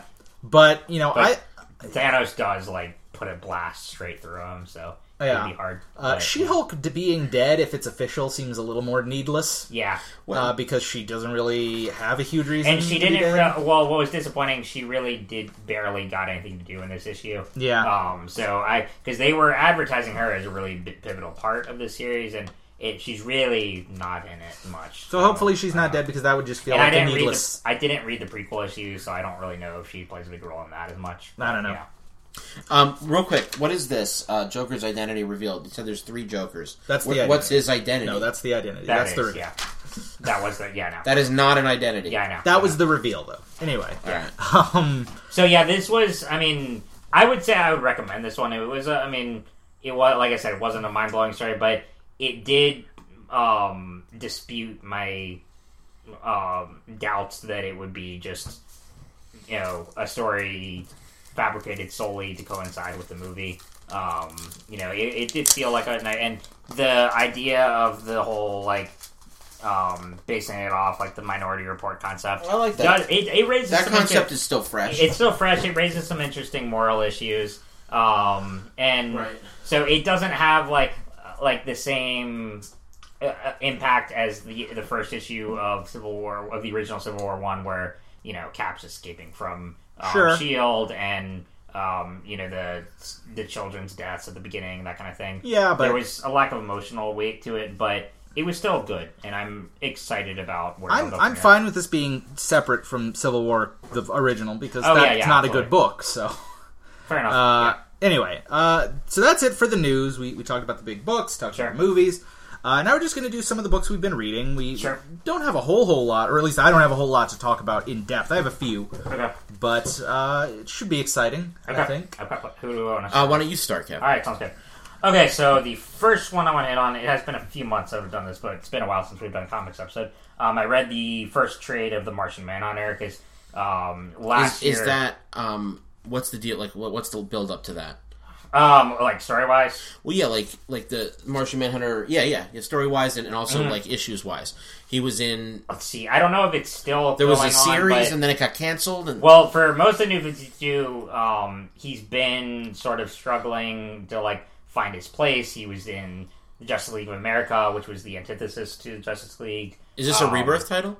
No, this is this is from August. It started last year. Do you remember when like Starfire and some of those like uh, and Doctor Fate and some of those books Uh-huh. came out? This is in that pantheon. So it was like Yeah, I when it was like I guess around the time of Convergence or post Convergence and the whole DCU thing, and they were trying to do some books for some of the more B characters that hadn't got their own Ant Man title in a vibe, uh, Harley Quinn vibe. Yeah, exactly. Got Right. it from that range. So this is the, collects the first six or seven issues of that. Nice. Um, but the cool thing about this is that he separated it into four entities. Um, so it starts off as him just kind of like out in space um, and all this, and the Martian Manhunter we know really well. And then you see him in, in these other forms. Like one, he's like uh, in one, he's like this um, hunchbacked, sort of older uh, creature, kind of living um, like in the city. Um, I'm trying to remember a lot. It has been a few months since I've read this, but so it was a really unique concept. It, it really um, brought together several genres. It has uh, science fiction, some horror, um, good mystery to it. Um, I thought the storytelling was really solid. Um, written by Rob Williams, and let me see what the art the art was by. Um, it up it's loading. But um, I would recommend it. So I don't know if it's still ongoing or not. I know there were at least a couple issues after this volume, but I- um, I don't know if it's going to come out in another I trade or don't think so. I think there's at least one more trade. I think this is part of that that DCU family. that's what I'm saying. Yeah, it was. Two trades and done. There's Right, a lot right. of books that are in that. Which I mean, I'm okay with that because I mean, it's a, I mean, it's a nice, more self-contained story. It was apart from all the crossovers, and I've always loved Martian Manhunter, so I was excited to see him get his own book again. Because especially, I thought he was really underused, and even in Justice League of America and all that. And so this offered a nice take on his story. Um, it goes back to some of his origin and how, and kind of twisted around some of those details and gave it a fresh spin. But yeah, I just liked the. There were parts that were a little more obtuse, and well, the fact that he is in these four entities does make it pretty a pretty dense read for a lot of it because you're following different versions of himself, and it can be a little a bit of a juggling act. Um, but I thought they handled it really well. Um, so I'll probably pick up the second trade whenever it comes out. Um, by then, we'll already be well into rebirth, I would imagine. Um, but I would recommend it in picking it up. Like I said, it has some um, multiple genres. I mean, I love the character. Thought the writing and the art were really solid. Nice. That was a pretty beloved book run, wasn't it? People were liking that. Yeah, no, it was, and I mean, and Doctor Fate was really good too. Like I, re- I only read the first couple of issues, and then I haven't read Starfire yet. I love Harley Quinn. Um, What DC really needs to do going forward is give fucking things like here. They they thought with DCU. This is just from my uh, limited understanding, uh, uh, but really understanding the New Fifty Two. They thought with uh, DCU that they could like do the same thing Marvel's doing by like just like putting out some fringier stories Yeah, yeah, with some B characters. But what they didn't do is commit to any of it. Yeah. they canceled all their good shit. They were like. "Ooh, these aren't selling 150,000 copies." Eh. No fucking trust, no Yeah, faith. yeah. If there's one thing they need to do in in Rebirth, it's moving forward. It's like take something like a Haw- well, Hawkeye did sell well, but take some story with like B characters and like you know that may not be selling a fucking hundred and fifty thousand copies, and give it some time to develop a fan base. If you're doing such a rapid change, a big change to your, the way you write stories, you can't expect it to take off in three issues. yeah, yeah. Priest Deathstroke is, I think, the will be the test of that. Really. you know? Yeah. yeah. Uh, So that's my first one. Um, do you want to do one? sure. I'll go third. I have Uh, two books I want to talk about. I'll go ahead and throw out Starfire. I read Starfire. Okay, cool, perfect. Oh, I want to Uh, hear about this. Uh, so this is uh, give give the background, the, trade? the writers. Oh, it's uh, Conner. Yeah, the first trade's Yeah. Palmiotti and Conner, who are married. I believe. Yeah, they, yeah, they are. Yeah, they're married. They're- They're right, really right. fun to hear Oh, the interviews yeah. with them because the two of them they're both New Yorkers, Yeah. and they're so outspoken. And They're they write. Harley Quinn too. So this really felt That's the real thing. The real the thing to lead up to is they're the Harley Quinn writers. They have a very definite voice. Well, for me, I wasn't going to say Harley Quinn at all, but you're right.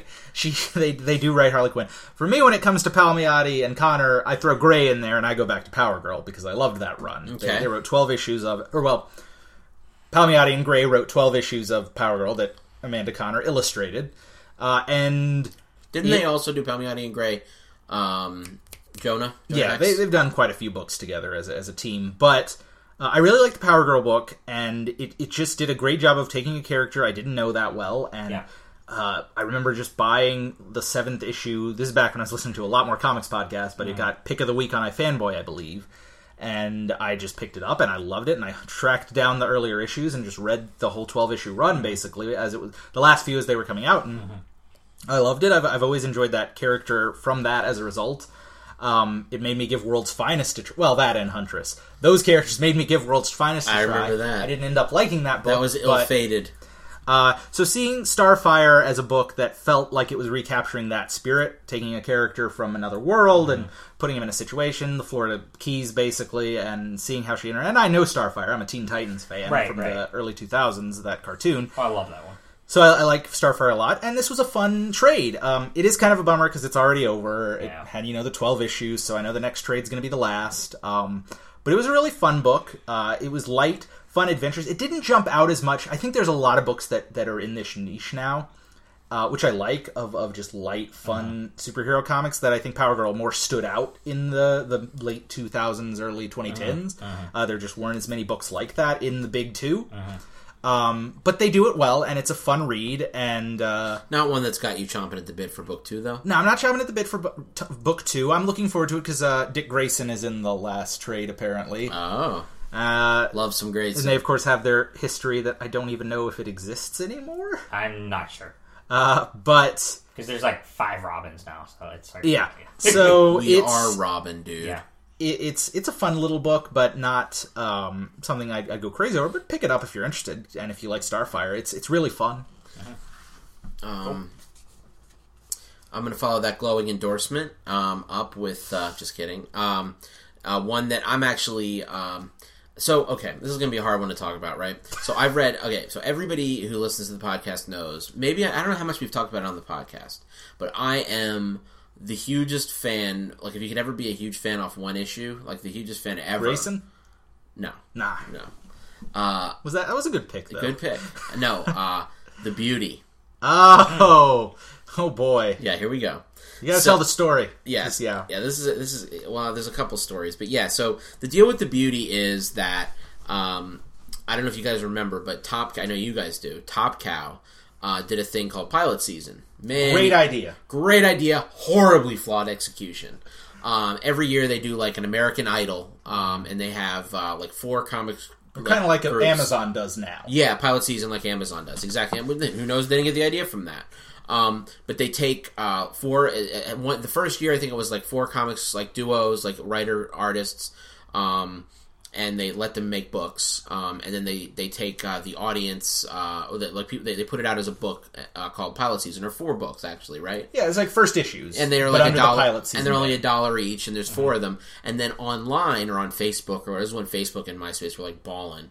Um, it was before uh, you know before Instagram and all that stuff. It was, it was a Facebook thing, and you'd go to their Facebook at Top Cow and you'd vote for your favorite of the books. And like I think the first year it was it was some books that were a lot more like in the Top Cow oeuvre, you know, like darkness related and shit like that, spin-offs of darkness and some of those I don't know what ever happened with all that, but then there were some that were kind of interesting. One year they let Kirkman do like six series and they were like, "Which Kirkman book do you like the best?" And it was like, uh I remember that. yeah. Oh, that was. it was it was whack. Um, but then one one fateful season, they had four like awesome books, and the awesomest of all of them, they were all like really cool, like what Image and Boom put out now, like crime books and good fantasy ideas, really cool world building, cool shit.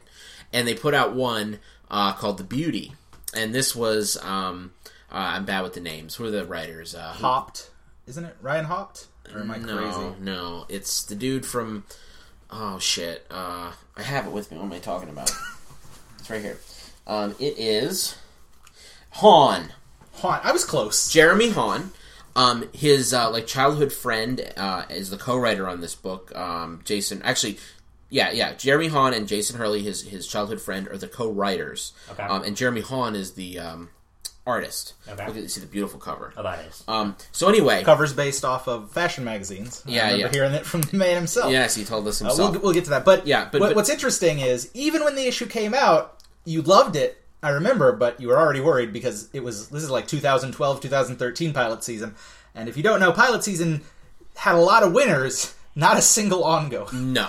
There was one that was like related to darkness, like the Magdalena or some shit that like sort of took off, but generally that was already going to come out. That was bullshit. There were like four or five pilot seasons where number one winner was picked, and then there was no books. It was- was the idea was that if you won pilot season, you were given carte blanche and like the support and the funding and the whatever to put out your book for at least a long while, at least a year, right?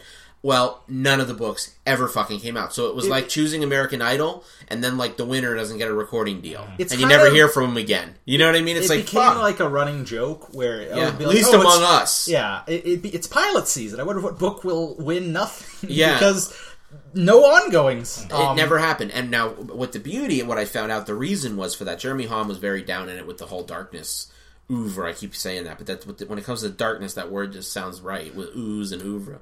Um, but Jeremy Haun was really busy doing like other books. I only found this out recently when he finally like lifted the veil on what the fuck happened to the beauty because beauty won like in a landslide. People loved this concept. What is the concept? Yeah, we haven't said that. yet. Yeah, yeah. So the concept of the beauty is that the beauty, although it sounds beautiful and wonderful, is a disease, um, and it's an STD, a sexually transmitted disease, um, and it's one that makes you uh, more beautiful, and it does that by burning fat.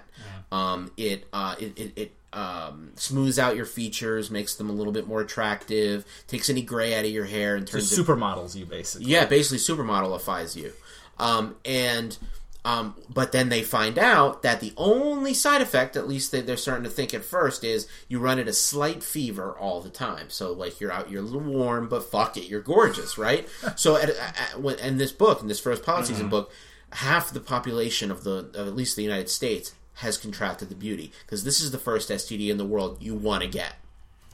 So they, all these people are going out having like you know for you know unprotected sex trying to get the beauty. It's pretty funny, and it's it's also you know a commentary on our society, right? How important looks are and all that. Um, well, by the end of the beauty, there's these two cops, one of which has the beauty, this really beautiful girl, and then like her partner who's really worried about her.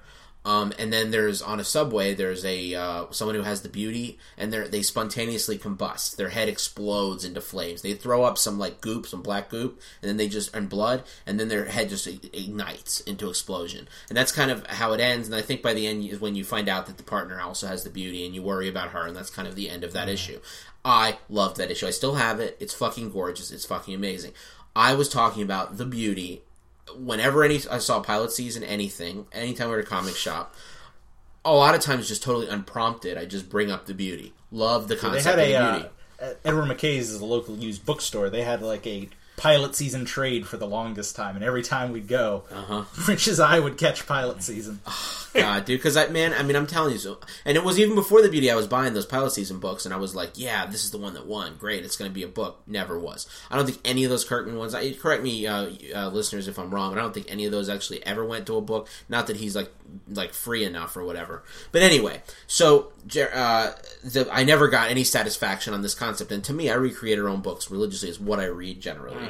And for the one of the best concepts to me, that concept's fabulous. One of the best conceits, one of the best high concepts of all comics that of all creator owned comics just died on the vine. And to me, it was just such a tragedy. And it won, but it didn't win. You know, it was just really bad. So anyway, I get wind like uh, a year ago or so on one of the podcasts I was listening to that the beauty is actually like gonna get a six issue run.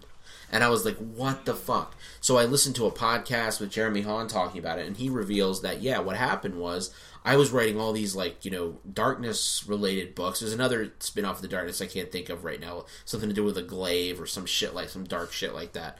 And he was like, I had to write those books. I had to do like, I had to draw all those books. I had to do like three books a month. It was crazy. He was so busy. He just couldn't do this. Jason Hurley isn't doing shit. And no offense to you, Hurley, if you're listening, but like he wasn't a comics writer at the time. Um, and then uh, I don't know John Rauch. I guess he's like the colorist or whatever. But you know, Jeremy Haun was too busy to do it. Well, finally, now in this new era of image books, now obviously, Tom, uh, another thing you need to know behind the scenes is Top Cow was uh, acquired by Image.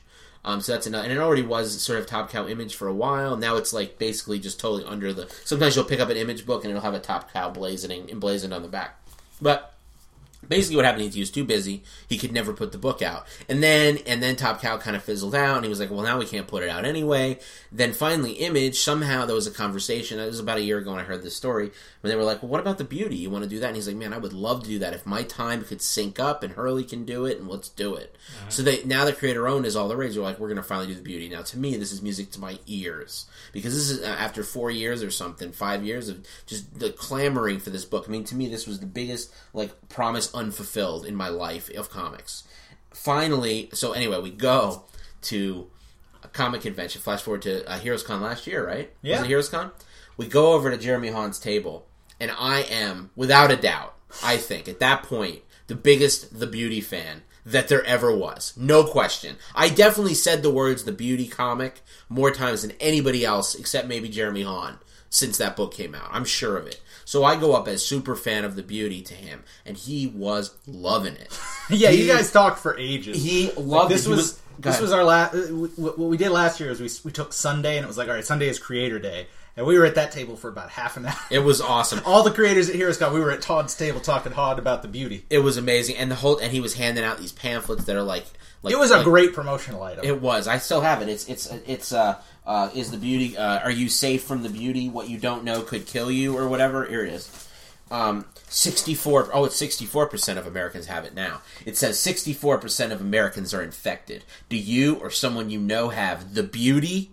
Get the facts. And then it says convention exclusive edition Image Comics. And this was the little pamphlet they gave out, and then inside it says, "What you don't know could kill you." The beauty, it's really rad. But he put out this whole little fake pamphlet. It's so awesome, and there's the head exploding. See, Did this come with a condom? I remember. A Um, Oh yeah, I have the condom at Okay. home. Yeah, there's a beauty condom.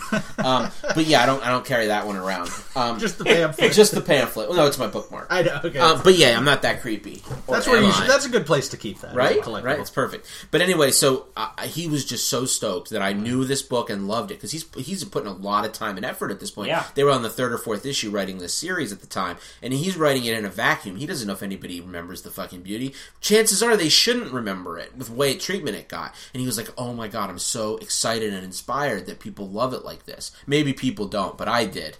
And he was It was a like- good first issue. I'd like to add. I did read it. Rich Yeah. let me read it. It was a very solid first issue, so I, I was happy to hear it was coming to Image. Right. So I've uh, I've now read the first three issues, um, and I gotta say, um, it's good. Um, I don't mean to like be a letdown here. I mean, it's pretty good. The tra- anyway, long story short, the series came out with that level of hype. It was gonna be hard. to Yeah, I was. up to. You've had about three, four years of hype building for this book. I, I think it would have to be, you know, the next Watchmen to live up at this point. I know, No, and, and obviously it's not. It's a good book. Um, it's turning a little bit into a really typical conspiracy thriller, you know, um, which is kind of what you'd expect. But I'm only halfway through, so I'll report back on this the next time we talk. I'll have finished it. Um, but I, the first issue is still fucking great, and then the other two are a little bit like um, there's a there's a pharmaceutical company who um, may or may not have a cure for the beauty, but then they don't want to give us the cure because they'd rather give us the the uh, the preventative measure that like like lets you live longer but doesn't cure you. It's sort of a commentary on a lot of people think that cancer and AIDS are curable and that they just are withholding the cure. You know that Yeah, concept. yeah, yeah. So so that's kind of what the, the way this book is going, and it's interesting. Um, but uh, I'll, I'll comment more on it in the future. But man, I was so excited to get this trade in my hands Yeah, and yeah. finally have it after that whole Oh, it's a long time. yeah, that whole saga. Um, and people like it. People like a high concept that is Uh-huh. frankly genius. I don't know. Uh, and I'll have to lend this to you, Jordan, when I'm done with it. But Yeah, unfortunately. Oh no, he will be at con this year. So Yes! get that signed. Not only can I get it signed, but I'm going to talk to him about it a lot. I Be might like, pick it up too. Uh, yeah, Doesn't it sound awesome? yeah, it does. I've been yeah. looking forward to it. I've considered getting the trade a few times. So It's only ten bucks. Everybody out there, Oh, buy yeah, the beauty yeah. so it continues because it's on like say, issue eight now, seven or eight uh, in in in stores. I hope it's doing well. I'm assuming it Yeah. is. Uh, be at least they- a second trade. yeah, at least there'll Yeah. be two trades. Like, but that Bedlam got two trades, and we're still pissed. It's canceled. Anyway, uh, Matter Kevin- red. Okay. that was that was nice. Um, let's see. Next, I want to talk. There's two Star Wars comics I want to talk about. One I really like. The other one, I think they jumped the gun a little too quickly because of the character's popularity. Um, so the one I really like is Obi Wan and Anakin, um, which just finished. I have not read the last issue yet. Um, it was it was written by Charles Soule because he's writing like all the Star Wars spin-off books right now. Um, and he wrote the other one too. Um, and so um, this one is uh, the first uh, prequel comic that the Marvel Star Wars canon has done. Um, so it's um, I want to say it's like three years after Phantom Menace, somewhere in that range. Um, you know, Anakin's like like late middle school or early high school age kind of there. You know, like I'm putting him in that right. Anakin. preteen Anakin. Yeah, pretty much. Um, and so and at this point in his at his stage, he's having doubts about um, the Republic and Jedi Council and all this stuff because basically they're on this planet that's um, in the midst of a crisis and the Republic is not really intervening and they get caught in this whole plot and um, and it's all this story the main story is juxtaposed with flashbacks of Anakin and Palpatine talking um, so you get this I mean familiar territory but you get nice little setup and characterization for what we know is going to happen later on down the road um, so we get these early conversations where Palpatine is subtly instilling doubt into Anakin and turning him against the Republic, that kind of thing, in a subtle way. Um, so I really enjoyed um, that book. Um, How do you? The, the question I always have with these books is how the hell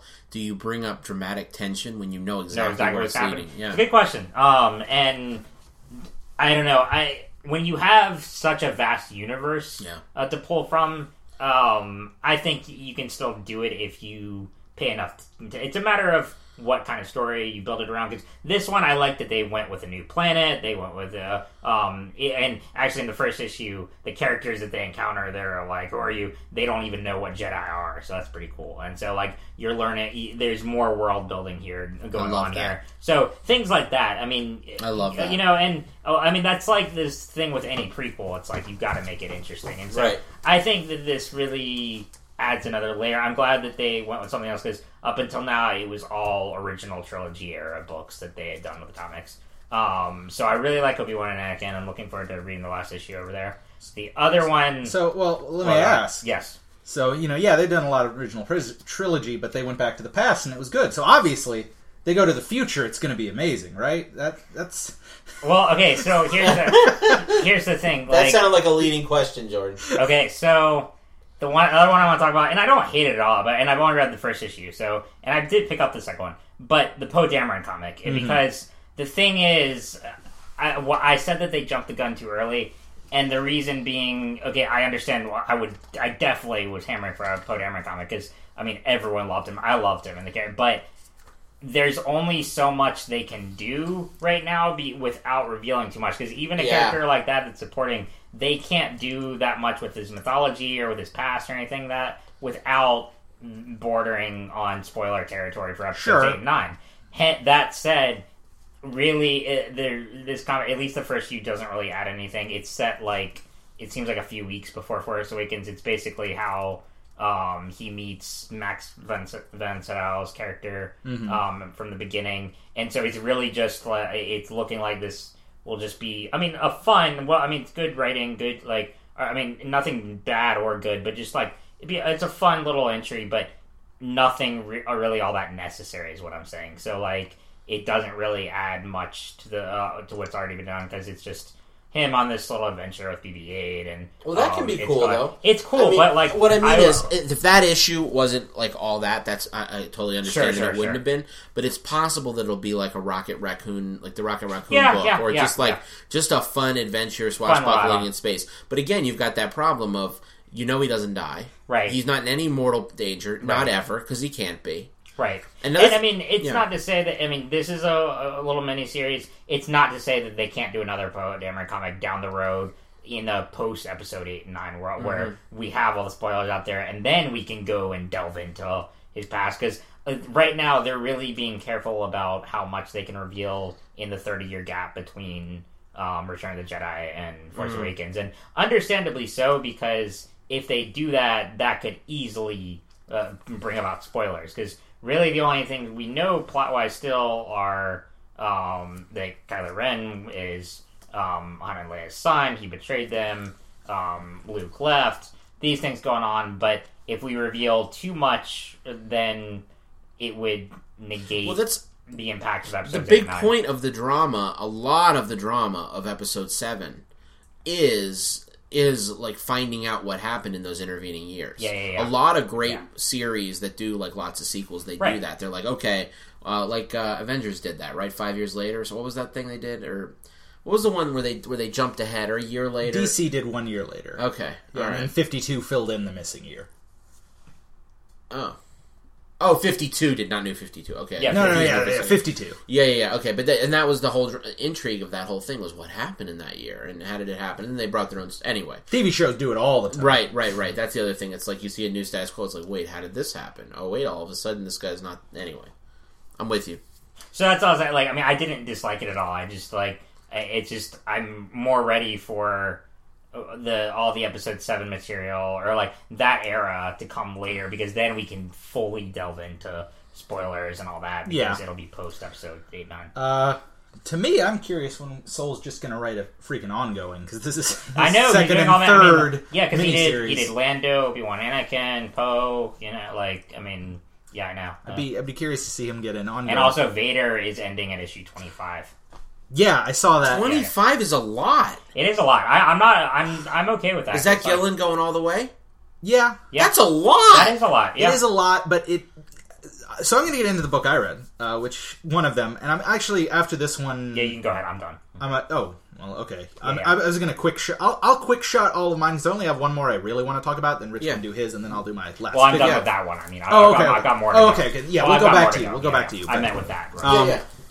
I picked up Vader Down, and I read Oh, Vader right. Down. I've been excited What to did hear you your think? thoughts on this. I liked Vader Down Yeah, a yeah. lot. I, I thought enjoyed it it, it, but, it it felt like a good, fun Star Wars tale, and it was great to see all of the characters interact. Mm-hmm. Because to me, why I love Darth Vader so much is I love the cast of characters that uh, Gillen has given Yes. Darth Vader to hang out with. Yes. Um, Aphra and uh, the two droids, Yes. and um, Black Kirsten, who I don't, Uh-huh, I don't know how to say that name at all.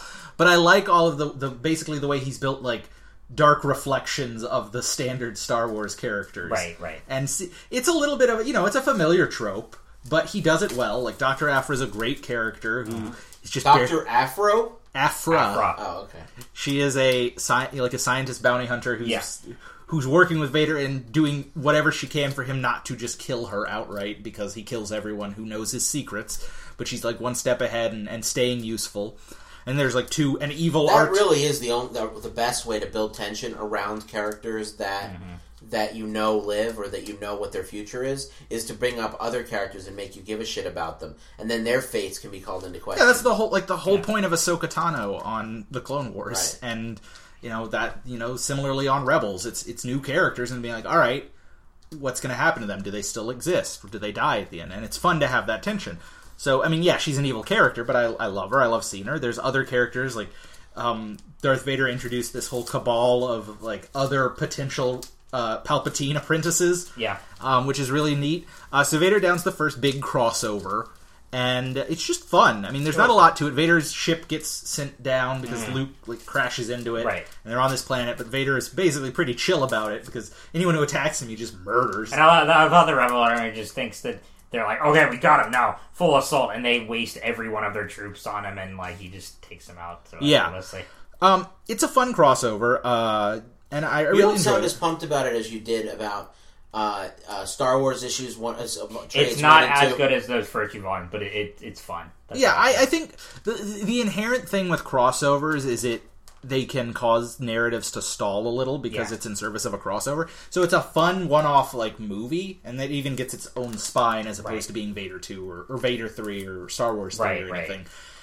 Um, but in the sense that it is, other than one of the Vader, one of the the um, Palpatine apprentices dying, it's Mm. really you, you skippable in the sense that I'm, I'm guessing that Volume Three of Vader is just gonna be able to continue right on. with or without it. Yeah. Um, What is Volume Same Three of Star Vader's? What do you think? What is Volume Three of Vader going to be uh, number wise? Volume Three. Of No, Vader. what are you at? Oh, it'll be issues. I think 16 through 20 ish. So so you have two more trades for that. Basically, yeah. Yeah. Now, Star Wars is still going. So that's Yeah, why you're sorry, bummed because only two more Vader on trades. Yeah, and it seems like they might wrap up a lot of these characters that I've just, you know, started to really like. It is a lot, but I don't know. I like It's a lot of issues. It's a lot of issues, and I think It it's, is. Ten more issues. I mean, it's a lot. It is, And I don't but believe in- I'm greedy.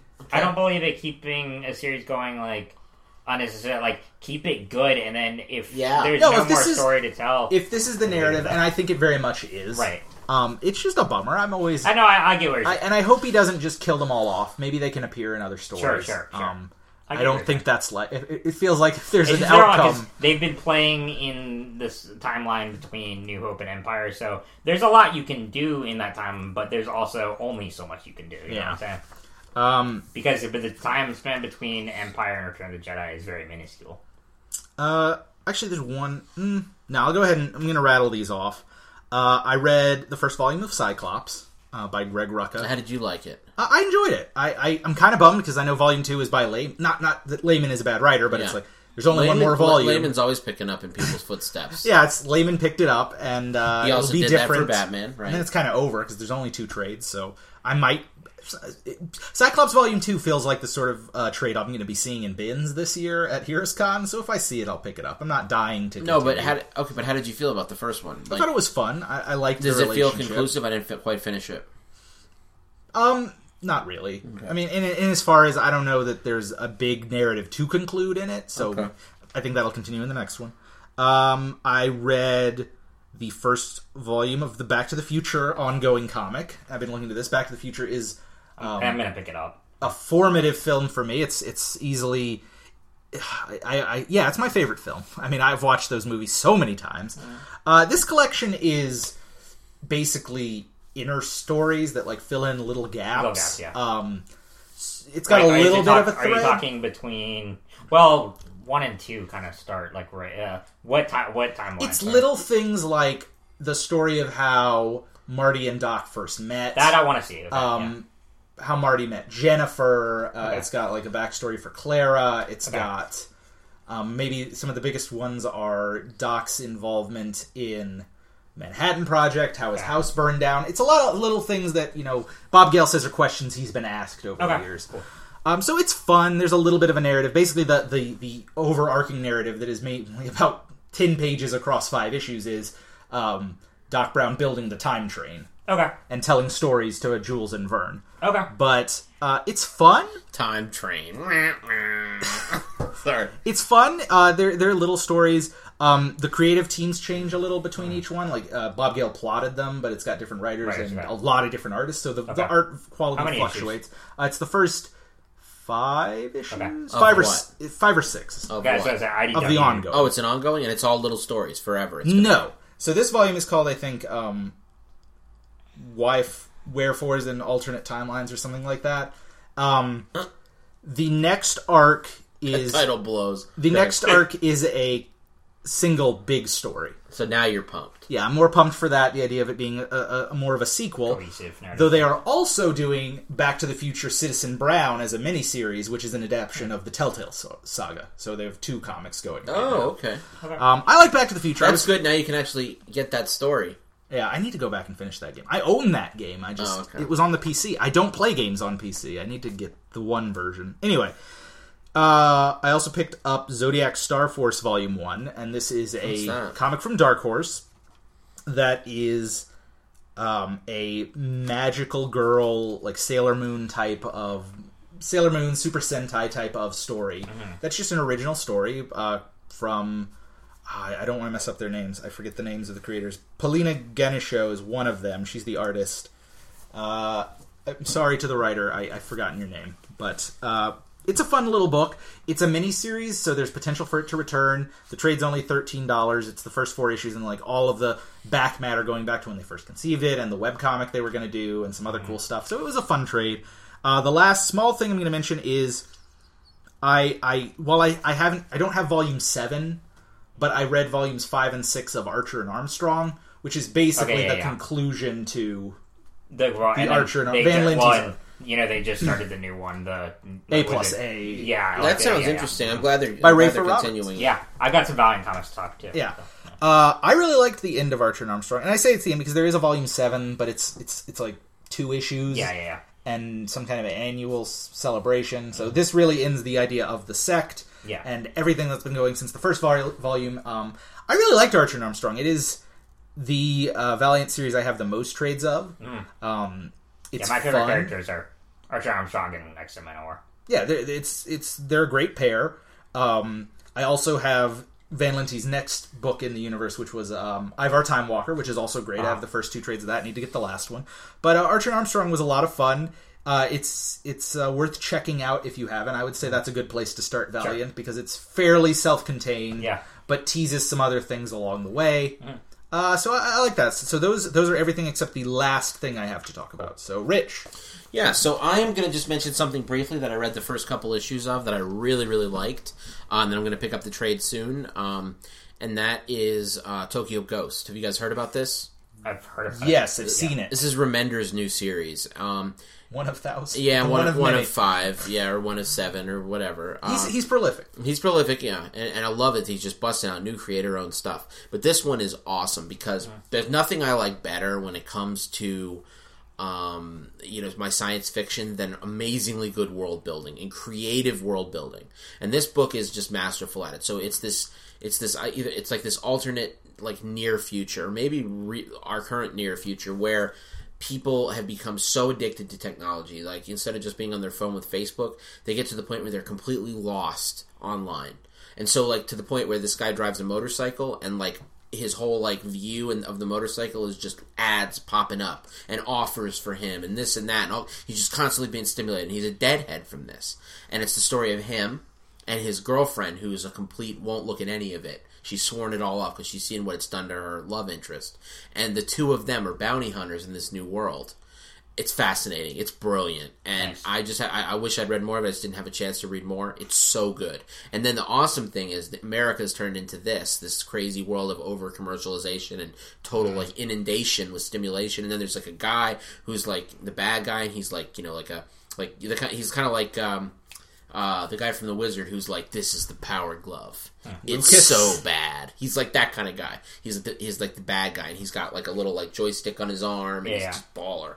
Um, it's it's just a great story. And then they juxtapose America and its overindulgences with Tokyo in this, where there's this island. It's called like the no, it's called the what was it? The um, the something city of Tokyo, like the the the tropical city or the, the, the island city of Tokyo or something island nation of Tokyo, something like that, where like they don't have any of that. They have Okay. no industrialization and it's not built up like that. Okay. Um, and it's just it's just it just juxtaposes this this tropical lush uh, the garden city I think Okay. of Tokyo uh, uh, juxtaposed against America and this all this excess. It's really fast. I think it's America. It's some city that's totally over industrialized, but this it's really really cool.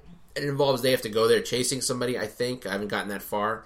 Uh, and when they get there, uh, like she's trying to like cure him of this horrible addiction that he has to technology, and it's just like their relationship is at the center, but it's just a really sprawling narrative on technology and the impact it has on our life, but also just crazy good sci-fi world building and just real cool shit. So I love it. I just can't wait to read more of it. Um, Tokyo Ghost, awesome. Okay. Um, I'll go ahead and rattle off a few more. First one is one we've all read. I read Effigy. Um, Oh yeah, yeah, I thoroughly enjoyed it. Um, I know. what a wait, okay. shame, right? Yeah, I know. Wh- which one? Okay, which I know one of you said like you thought it ended in a total cliffhanger. The other thought it was fairly conclusive. I thought what it- fairly conclusive, Yeah. um, but but leaves leaves opening for like the series to continue. That's what I would say. I'd say it's first trade conclusive. Like the first Ah. story arc's done, but there's so many. Oh, there's so questions. much. There's Uh, so many it's questions, just- but like, Right. I'm glad that he made the last issue the re- like the origin of the author because that was really cool, and that made, it gives I away a lot of the secrets. Right. It lets us know kind of uh, at least a taste of where that book was headed. Right, So I don't just have to guess. Right. Like Sure. it's all about these world religions who have to battle for the the, the, the future of their religion. Yeah, yeah, and, yeah. and then I show that one. Remember I told you about it at the end. It's like her holding up a gun, and it's like it's like a picture of what the new series would be. If Yeah, that yeah, yeah, mm, yeah, yeah. Anyway. so I, I mean, given his constraints, I thought he did a pretty good job of tying it up. Because it probably yeah. um, Because I don't think I don't think he had much like planning he Right. was able to do. but I mean, conceptually, I loved it. I mean, I thought it was a great examination of geek culture. Um, I like all the twists, I, and I really like that. Probably the last issue is my favorite, where he goes back and does his origin and all that. Yeah. Um, and I loved the uh, I can't remember her name, but the main protagonist. I actually liked her character, and I like how you know her mom's pushing her to like go back to the LA lifestyle and all that, and she's like, "No, I'm done with Hollywood. I'm done with all that. Want to move on and you know, be a cop and all that." And so there was a lot. I mean, I thought there was a good mix of um, drama and comedy, and just a lot of twists and turns. It was just Um, it was advertised horribly. It just What did they advertise It, it it, was it just not like like this anime fueled. What did you what did you you summed it up really well at one point, right? Like it looks nothing like the book that it really is. Um, it, It's it- been a while. It looks like she's like this like chibi like Japanese anime type look, and Yeah. really it's totally not that book. Yeah, no, not at all. Um, It's like the like the cover of uh, most of them is just like the the, the fictional TV show she's on, when really it's a real life story, and that's Mm-hmm. Uh, just the backdrop. right. That's just yeah. That's I mean, it's a key plot point, obviously. Sure, but, sure. Um, so I really enjoyed that one. Um, I, I mean, you know, disappointing that it got canceled, but Yeah. at least we can you know treasure that first trade. So, um, Yeah. So did that. Um, Valiant Comics I've done recently. Um, I read the first trade of Rai. Um, have you read that yet? Oh yeah, a while Yeah, ago. yeah, yeah. yeah. And I have his, and I've been I've read like the first Yeah. beginning of the first issue. Sure, and I sure. really want to get into, it, but it's so dense. I, it is dense, but I enjoyed it. I don't know. I mean, like, I, I mean, it's intentionally dense because of this. Um, it's set in this, um, you know, utopian future where um, there hasn't been a murder in over hundred years. You know, things we've seen before. But I don't know. I really, I, out of some of the, I like, regardless of um, your exposure to the Valiant universe, this is an easy jumping on point because it's a. I mean, it's a very self-contained story. Um, yeah, um, and I don't know. I really like this character. I like the concept. I mean, a lot of there was nothing in it that was terribly uh, surprising. I would say it's like I mean, once he um, um, once he realizes you know his identity and all that, I'm not surprised that at the end he Oh, um, teams up with. Oh, sorry, sorry, sorry, sorry. Okay, sorry. Is it super spoilery? I mean, yeah, right? Because I don't know really, the but- identity stuff or any of that. But Well, no, it's just that like he's realized that he's more of a weapon being used and all this stuff. Oh, right, right, And right. he teams up with the um, the girl that where she is the protagonist Okay. at the end, and you know is going to turn on his master and all that. Right. Um. So nothing really that surprising. Okay. Um. But. I mean, I, I but I thought I really enjoyed it. I mean, what I love about the Valiant universe is it has so much to offer in terms of um, world building, Variety. in terms of variety with genres and its characters. Um, which brings me to the next one I did, which was Faith. Um, which is the um, this was a big deal that Faith was getting her own solo comic, and I thought they executed it perfectly. Um, this was like um, you know great female superhero to give her her own book. Um, I haven't read the last issue yet. I've got it. I need to do that, but read the first three. Basically, she's done with all the harbinger stuff and all that, and she's um, starting her solo life, and she's um, you know her dream is to try to be um, her own superhero and uh, by day be this reporter and all that. When in reality, she's um, a blogger for this geek website, and um, and um, she, you know she's fighting crime and all that, and she's up against this organization that's hunting down metahumans, whatnot. Um, but I don't know. I think the uh, it's what I love about Faith is she's such a relatable character. Um, I mean, obviously she's a hardcore geek, and um, her story I think is really interesting. Um, and it's I don't know. There's something about the uh, I think Valiant and Boom alike. There's something that feels more classic. Like, do you know what I mean about um, how they tell their story? Just like the, I mean, you look at the number of panels there on each page, and um, especially in this one, it just feels more along the lines of something like in the Silver Age kind of thing. You know, like Interesting. I don't know. That's the vibe because like no, I have to read that book. but yeah, yeah. It's just because I mean, I don't know if you feel this way, but like just a lot of DC and Marvel books, there's just like you see a lot of um, pages that are maybe three, four panels, and a lot of splash pages, and um, which is good. I mean, it's very heavy on visual storytelling, but I also like some to be a little more dense and a Well, little that's a more really text, cool you know? analysis that Yeah. I've heard from you. Yeah. I like that. Yeah, and so I, and I just like like when uh, reading each issue of Faith, I feel like it's a complete story there, a complete book, and I really like that. about Wow. it. So um, Who writes that? what is her name? I need to look that. Um, No, don't worry. I'm gonna grab it. Go ahead. Um, I think it's in that. It's right here, I saw it. Yeah, cool. Yeah. Um, excellent writer though. Um, Her Let's see. name is Jody Houser. that's right. Okay. Um, and yeah, I think in SFX magazine they did like an interview with her. I think. Um, so I highly recommend this one. wow, this, this, is one this of. looks great. Yeah. It is. It just, just look at that. I mean, how much text there is on each page. Um, and that, you know, I mean, there's some splashes here and there, but like, it just feel. It's just like feels like a really classic kind of superhero story that I really like. Um, and so I don't know. I think she bring adds another level of diversity um, to that universe, Well, I'll which tell is you already one diverse. thing. One thing, and being being overweight myself, I can say this, you know, Mhm. with authority, and that is the the one of the few like classes of people that are not like are still completely free game to be ridiculed and Right, destroyed right. Is, is overweight people. Right, totally. right, They're- absolutely. It's free range on them still. Like fat, Absolutely. fat jokes are still completely acceptable. and I don't know if this is and and it's good that we have an overweight character, Right. Um, you know, who's getting respect. Right, and I don't know if this is too much of a spoiler, but like um, Archer um, pops up several times in this book as they're skyping each other and all that, um, and they always have had like a really close friendship and all that.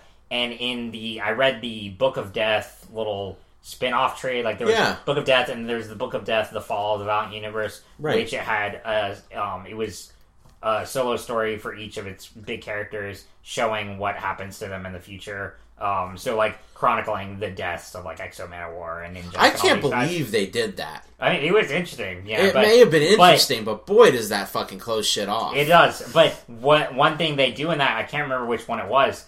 It shows that um, Faith and um, Archer get married eventually.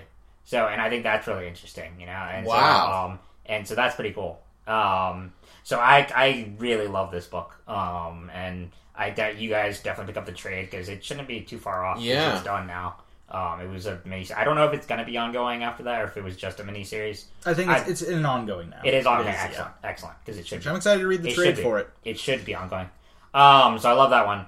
Um, the other ones, I want to talk some Power Rangers because, oh gosh. Um, so we've said this before. Jordan and I are, are always big Power Rangers fans. Him even more so than me. Um, Yup. but, but I grew up on it too. I mean, I was. I mean, it took me till like well into middle school to stop watching it. So I have at least twelve seasons under my belt. Um, and I was very excited by the uh, new comic from Boom Studios, which is set in the original timeline of Mighty Morphin.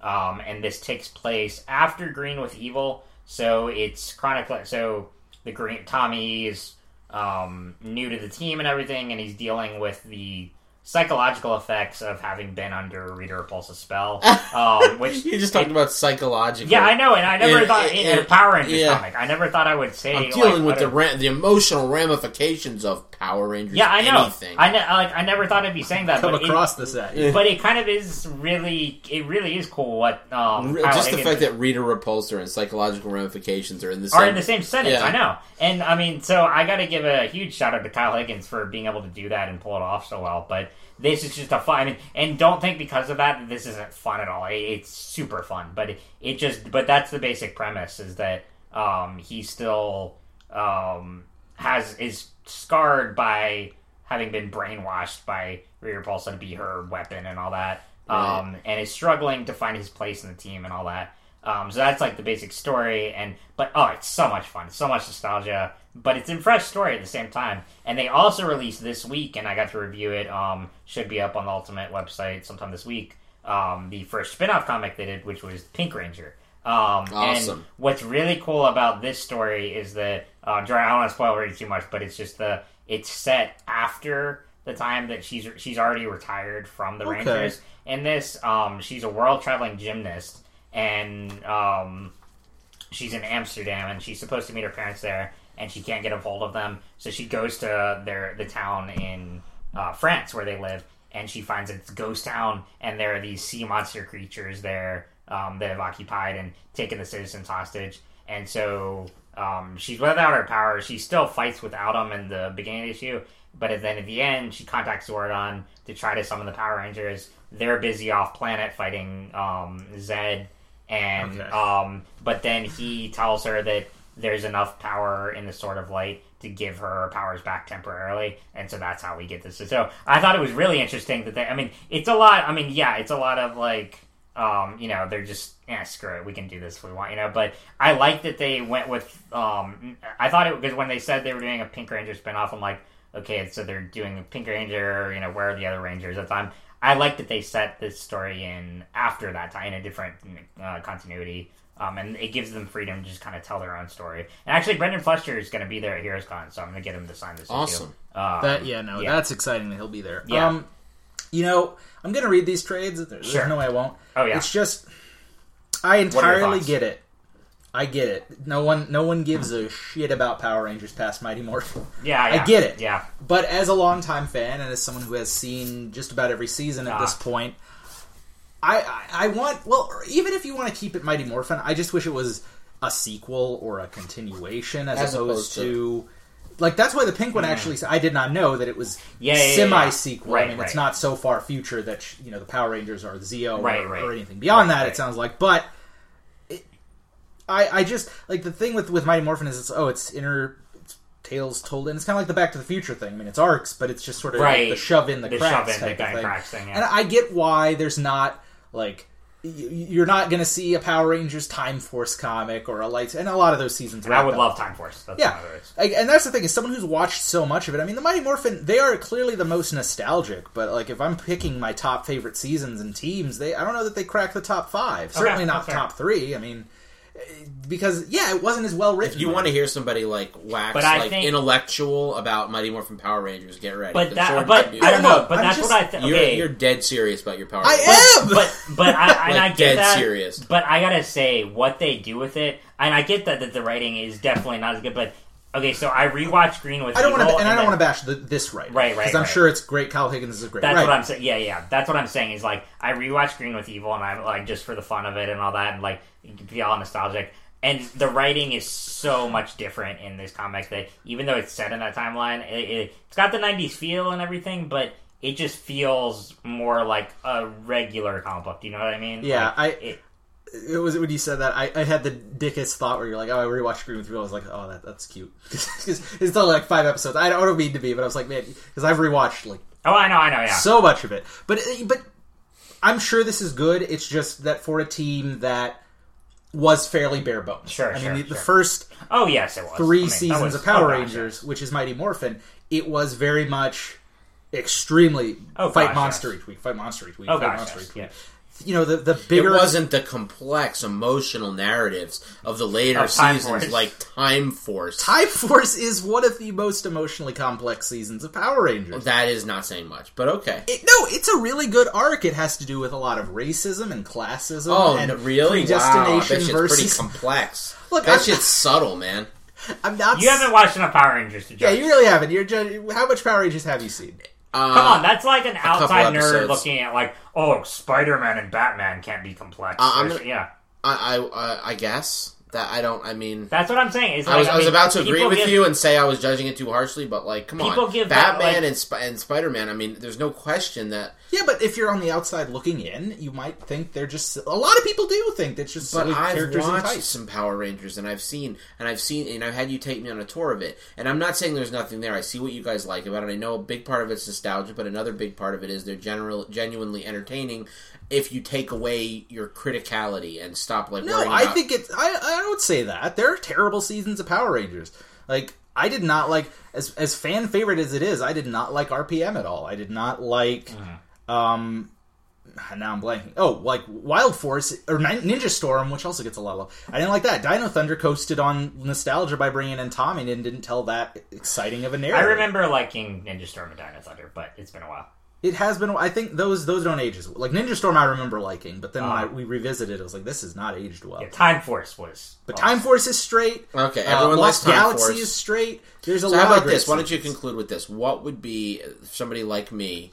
Who's It's, gonna- it would be hard for me, but what? But you guys, what, what what would you recommend to somebody like me who who has in terms been? of this comic or no, no. Rangers In, in terms of Power Rangers, If like, you want- to, really get a gist, maybe one or two seasons that really give you like uh, like both Right, sides of right. it. I, I would I would hands down say if you want the best narrative arcs, I go either Lost Galaxy or Time Force. It's why I said those two. Time Force has all those themes I mentioned. Lost Galaxy actually has one of the best villain arcs in the whole series, with a villain that starts terrible and you hate, and then has actually a, a legitimate emotional arc uh, with the death of her father, who's like the first villain. That's a small spoiler; it happens really early. But it's like got a great arc in that. It's got like a lot of actually a lot of familial ties throughout it. And if Um, you want ultimate worst of the worst, the Power Rangers Turbo movie. Yeah, that's pretty bad. Um, but- okay, but if you other want, if you want good silly, or, or not even silly, but like good, the best comedic seasons. Um, I, one that gets a lot of hate, but that we really enjoyed was Operation Overdrive, which is like it's the setup is that they um, they travel around the world as like a globetrotting team um, and hunt artifacts. The downside being they shoot in New Zealand, and apparently everything from Egypt to Norway looks like a uh, New Zealand forest.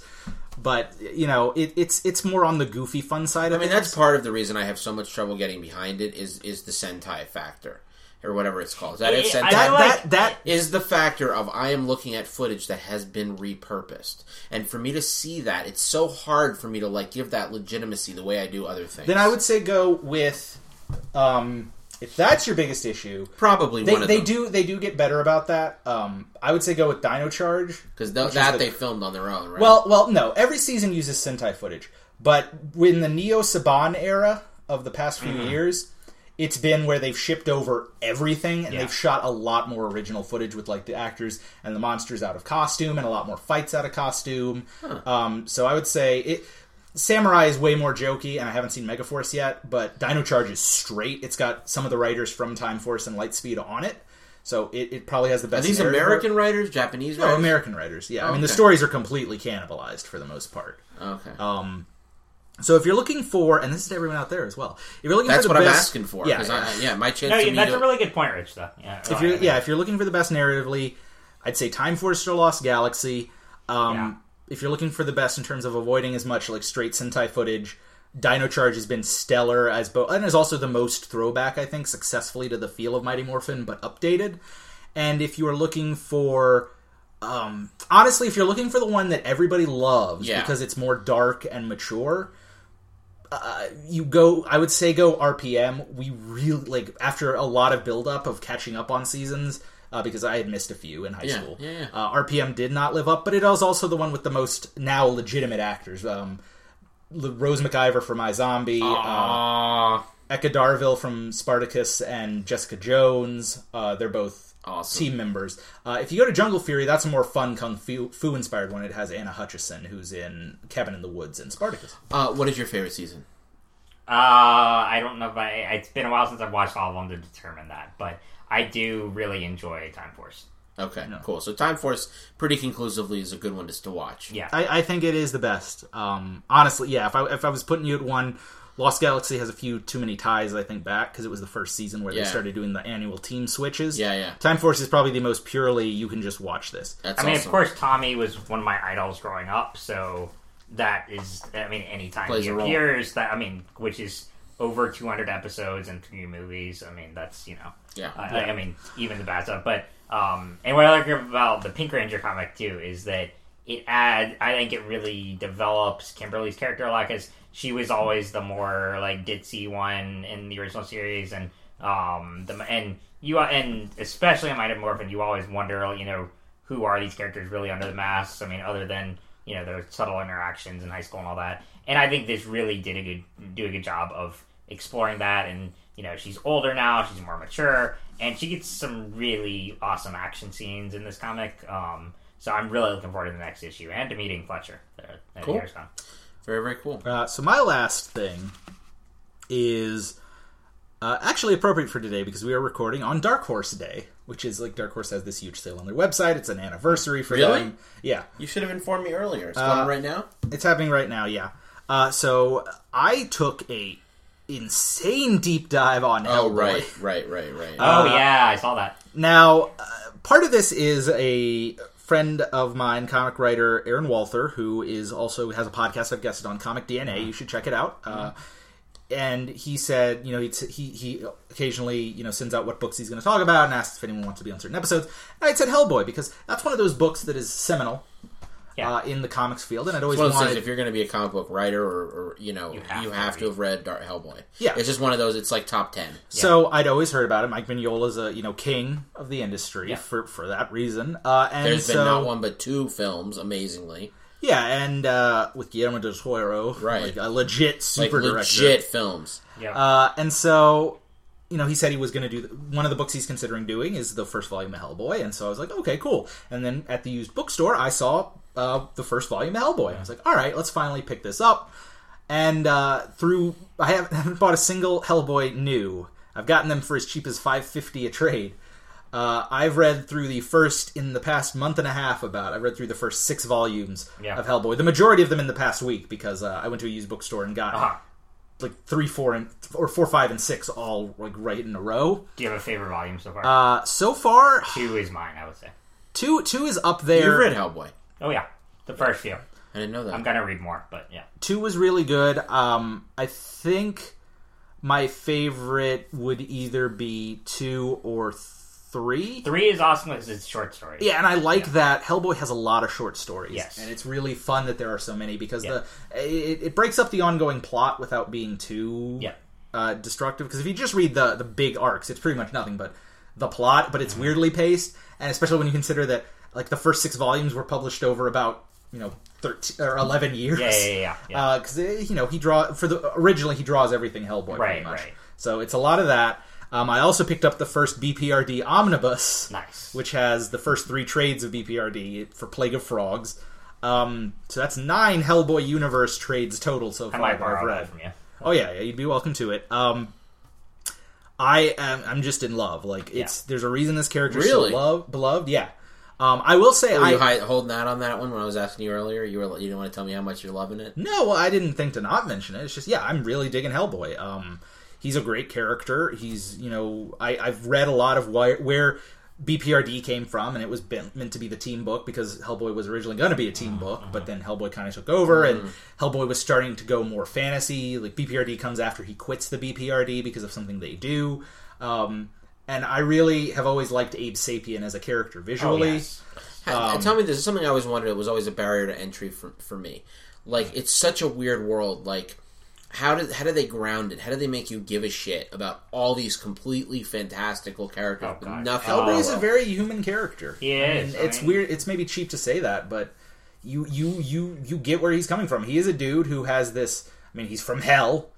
Uh, and Oh, yeah? he yeah, and he comes through as a child, like summoned by Nazis to bring about the end of the world, and he's just sort of like, I don't want to be the, I don't want to in the world. I want to just be my my own guy. I hunt Yeah. demons. I do my thing, and constantly this prophecy keeps haunting him and dogging him, and he's just like, fucking stop. And you know, one of the things is famously, a lot of people didn't get it until it was explicitly shown in the story. Is that you know he has these big demon horns, but anytime like they're forced to grow back by demonic forces or whatever, he violently snaps them off his own head because Yeah. those are what people think are goggles, are actually Oh. his horn stumps. Stumps because he's just like, No, no, I knew I'm- that. Yeah, I'm not gonna end the world, and so basically the whole series is him fighting against. So he's that. a demon, Yeah, but that hunts other demons. Yeah. yeah. I didn't realize that. oh Um, yeah, that's uh, a premise. And and just i- i- they're fun you know stories. what BPRD stands for? Uh, I did, but I forgot. Bureau for Paranormal Research and Defense. Yeah. Um, and so he's an agent for that. He was raised by them. There's a bunch of 1950s, like early, late 40s or early 50s Hellboy stories as well now. Um, and then the BPRD is basically Hellboy left. Um, why don't we do this team book? And it, there's a bunch of like the first two trades are essentially just like miniseries and one shots that kind of show. Uh, and then the Plague of Frogs officially starts with the third volume. And so the main cast is you know Abe Sapien, who's the fish dude.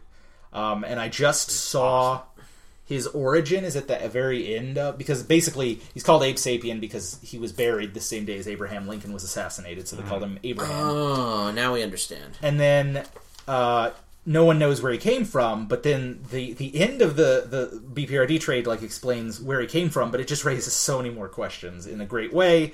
There's Liz Sherman, who's a pyrokinetic. There's um, uh, Roger, who's a homunculus, who might be my favorite character in the whole Yeah. universe. It's him or Abe. Like he gets introduced Abe's in the second volume. yeah. Yeah. Abe's great. Yeah. Um, and then there is uh, Herman ah, I forget I forget his name. I don't want to miss it because I'm like Von Klempt, but that might be one of the villains because there's a lot of German characters in this. But he's a a medium that was like astral projecting out of his body when this we, huge psychic event happened, and his, his the entire seance he was a part of exploded in flame. And like his body was destroyed, so he lives in this like containment suit the BPRD Oh, built awesome. for him. He's got like this bubble for a head, and uh, they're the team, and they go around and they they're starting to get involved in this Plague of Frog mysteries, which goes back to the first volume of Hellboy, where um, Hellboy's basic surrogate father was murdered by a frog monster, and it's tying into what the idea of these frogs are, what they're trying to do. It's just a great universe with a lot of great things going on, and there's so many other series to explore. There's a Lobster Johnson series that focuses on a Nazi hunter or a crime fighter from the 30s. There's Sledgehammer 44, Witchfinder, um, BPRD Vampire, Abe Sapien has an ongoing. There's like dozens of trades of Hellboy, um, and it feels like a good time to get into it because while while the universe is not over, Mike Mignola basically finished the Hellboy Yeah. story this past This Wednesday week, yeah, with the last issue of Hellboy in Hell. Okay. Um, it's a big deal. and it's basically it's the 14th volume Yeah. which you know it's been 22 years and there's only 14 volumes of like main hellboy which is you know shows how But he always they're- wrote it, right? yeah he's always written the bprd The, the first one, um, John Byrne wrote the script, but he really Yeah. outlined it, Oh, okay. so and he's always illustrated. he it's basically you know it's his creation he's he's basically retiring for a little while from doing comic art and comics and he's going to go do other stuff painting um, but he could come back. There's more stories to be told, and the BPRD is going strong. They're in their second mega series right now. And now. people love it. yeah, Hell on Earth. It's up to 14 trades of that. Oh my god. Plague of Frogs ran for 12. I mean, there's a lot of, of Hellboy to get into. I'm now nine trades deep, and it feels like a drop in the bucket. So uh, I'm really digging Hellboy, and I'm, I'm glad to finally have taken the plunge. And I'm hoping that Heroes Con will give me access to everything else. I can just pile in the Hellboy. I already know several stops coming because it's Valiant table. I'm definitely going to, and then yeah. I think there's no Valiant table. I don't know if there is this. Wait, year. really? They don't have Oh, it they previously, yeah. In the Oh, past, they that's have good. it, and it sucks. Well, yeah. So sad. There's, Anyway. but well, there's there'll creators. Be creators. There'll There'll be creators. Yeah, Yeah, many, But, many yeah. valiant creators. Okay. Yeah, uh, Van Lente's always Regardless, there. Yeah. I'm excited. I've interviewed him, so I'll talk with him. Awesome. Uh, did you have anything else? Were you done? That's it. I mean, I've been reading more, but those are the ones that really. Well, yeah, to yeah, we got. I mean, we Yeah. got to stop somewhere at over Yeah, yeah. two and a half hours. Sure. Um, so let's uh, let's go around and talk about our um, uh, contact info, and then I'm gonna make a little site announcement, and we can talk a little more. All right. Uh, I will. Well, first, because this should be a tradition anyway. What are you going to be reading, Rich? Well, it is a tradition. We were. I was gonna do it last. Are you going to do it last? Okay, okay, okay. You didn't mention it. All Okay. right, we'll go. We'll go to it at the end. Uh, as always, I am Jordan Alsaqa. You can find me on Twitter at EndigoMaster. E N D I G O M A S T E R. Tweet at me. Tell me which season of Power Rangers is your favorite, or ask me more about it because I literally could talk about Power Rangers all day. I have I have spent many car trips talking about Power Rangers and would love to. Or if you want to co- talk comics, which is the point of this podcast, you know, tell me that too. Kevin Schaefer, you can find me on Twitter um, at KWSCHAEF. Um, always happy to talk Star Wars or pretty much most geek stuff related, but I'm writing from home right now for the summer, so I would love to talk to you on Twitter. Um, you can also find me on allthat'sepic.com. Um, and uh, I am Rich Lepore. You can find me at Rich Lepore on Twitter. There's gonna be more there soon. Uh, we're uh, but and also most excitingly, um, we are launching our site, uh, The Joy of Geek, very soon. Um, it may even be not too long after this podcast is published. Um, I can announce because it has been locked down now that our um, URL uh, for the main site will be thejoyofgeek.net. Um, that's going to be your one stop shop for everything podcast, articles. All four of our sort of pieces will come together on one site called The Joy of Geek. So that's The Joy of Gaming, that is The Joy of TV, that's The Joy of Comics, and The Joy of Film, all in one place. Um, it's also going to be the hub for the for the uh, podcast. Obviously, um, it's going to be really cool. Now we have a really good cast um, at the core of it. Um, myself, Jordan, Kevin, and Kelsey. Um, really good for you know core hosts slash staff writers slash whatever. Um, and then we're also going to have some guest uh, contributors. It's going to be really cool. It's building up. It's it's looking really nice. So uh, I'd say in the next uh, from now uh, three four weeks we should have that site uh, at least started. Yeah. So that's exciting. In the meantime, you can find the podcast on Twitter at the Joy of Game. We'll probably stick to that one because the Twitter handle really all you need is to find it. It's going to say the Joy of Geek now. Uh, Kevin is probably going to take over doing that because Rich and I were terrible at it, and you know, he'll start tweeting things out, I will do that. episodes, I can take care of that. Um, Awesome, I'll awesome. probably pin a tweet with all of our, you know, uh, ha- wow, I, I do not tweet enough to know this. Handles, all of our handles uh, on that as well. Twitter so handles, at the yeah. Joy of Game, you can find us on Twitter. You can find us on Facebook, the Joy of Gaming, which will also probably get a change. Everything is go- going to be changing, but probably right around the time of. But the there will launching. also, but there will still definitely be, um, you know, the Joy of Gaming podcast is still going to stay alive. There will still be uh, the Joy of Gaming section on the new site. Um, so gaming will still re- remain a big focus. We're just, uh, as people, we've just evolved to the point where it's all, it's all so interesting. We got to talk. yeah, about it's going to be a home for all entertainment content. Uh, and in, in upcoming weeks, you can look forward to. We're going to have a before we don't want to count eggs before that, but we will have a special guest on the next episode. Hopefully, it seems Yeah. very likely. That'll be cool. Uh, Talk about lots of cool stuff, inc- including some of the cool work he's been doing. Yeah, we'll be looking at Heroes Con when we get back from that in a few weeks, and uh, I'm sure there's another superhero movie or two coming out before the end of the year that we'll talk about. Uh, there's a lot to look forward to. Also, more me- game, more gaming stuff. Uh, I, there's a lot. I've been playing a lot of games. Uh, I don't have a ton of comics right now because I have been in my free time doing a lot of gaming. So I'm sure we'll have another podcast about that in the next couple weeks at some point, next three four weeks. Also, let me plug this before I forget. Um, NC Comic Con will be in November again. Um, our new site is officially up and running, um, so you can buy your tickets now if you want. Um, we've got several exciting guests there. Going to be there here. Um, Klaus Janson is among one. Dave Johnson. Um, a lot of big creators there, um, and we will all all be there, of course. So Me and Klaus go way back, by the way. So Okay, just cool. kidding. We Nice, don't. We nice. don't. But that would be Um, awesome if we did. that would be. Um, so definitely come to NC Comic Con if you're local. yeah, Uh, or if you're, some, if you're far semi-local, Yeah, yeah, I mean, semi-local or far away, It's a take the weekend trip. in November. Take a trip. It'll and, be- and let us know if you'll be at Heroes Con because Yes. uh, we'll be there. Yeah, we would love Charlotte, to. Uh, we'd love to meet up. Uh, maybe get some food. Yeah, uh, we are it. We all eat. down for whatever. Um, awesome. And uh, uh, Jordan, you were about to ask me a question earlier. You want to ask me now? Uh, yeah, what what will you be reading? Well, Rich? it's funny you should mention that. I didn't actually mention it on this podcast, but I re-unearthed um, one of my issues of Arcadia.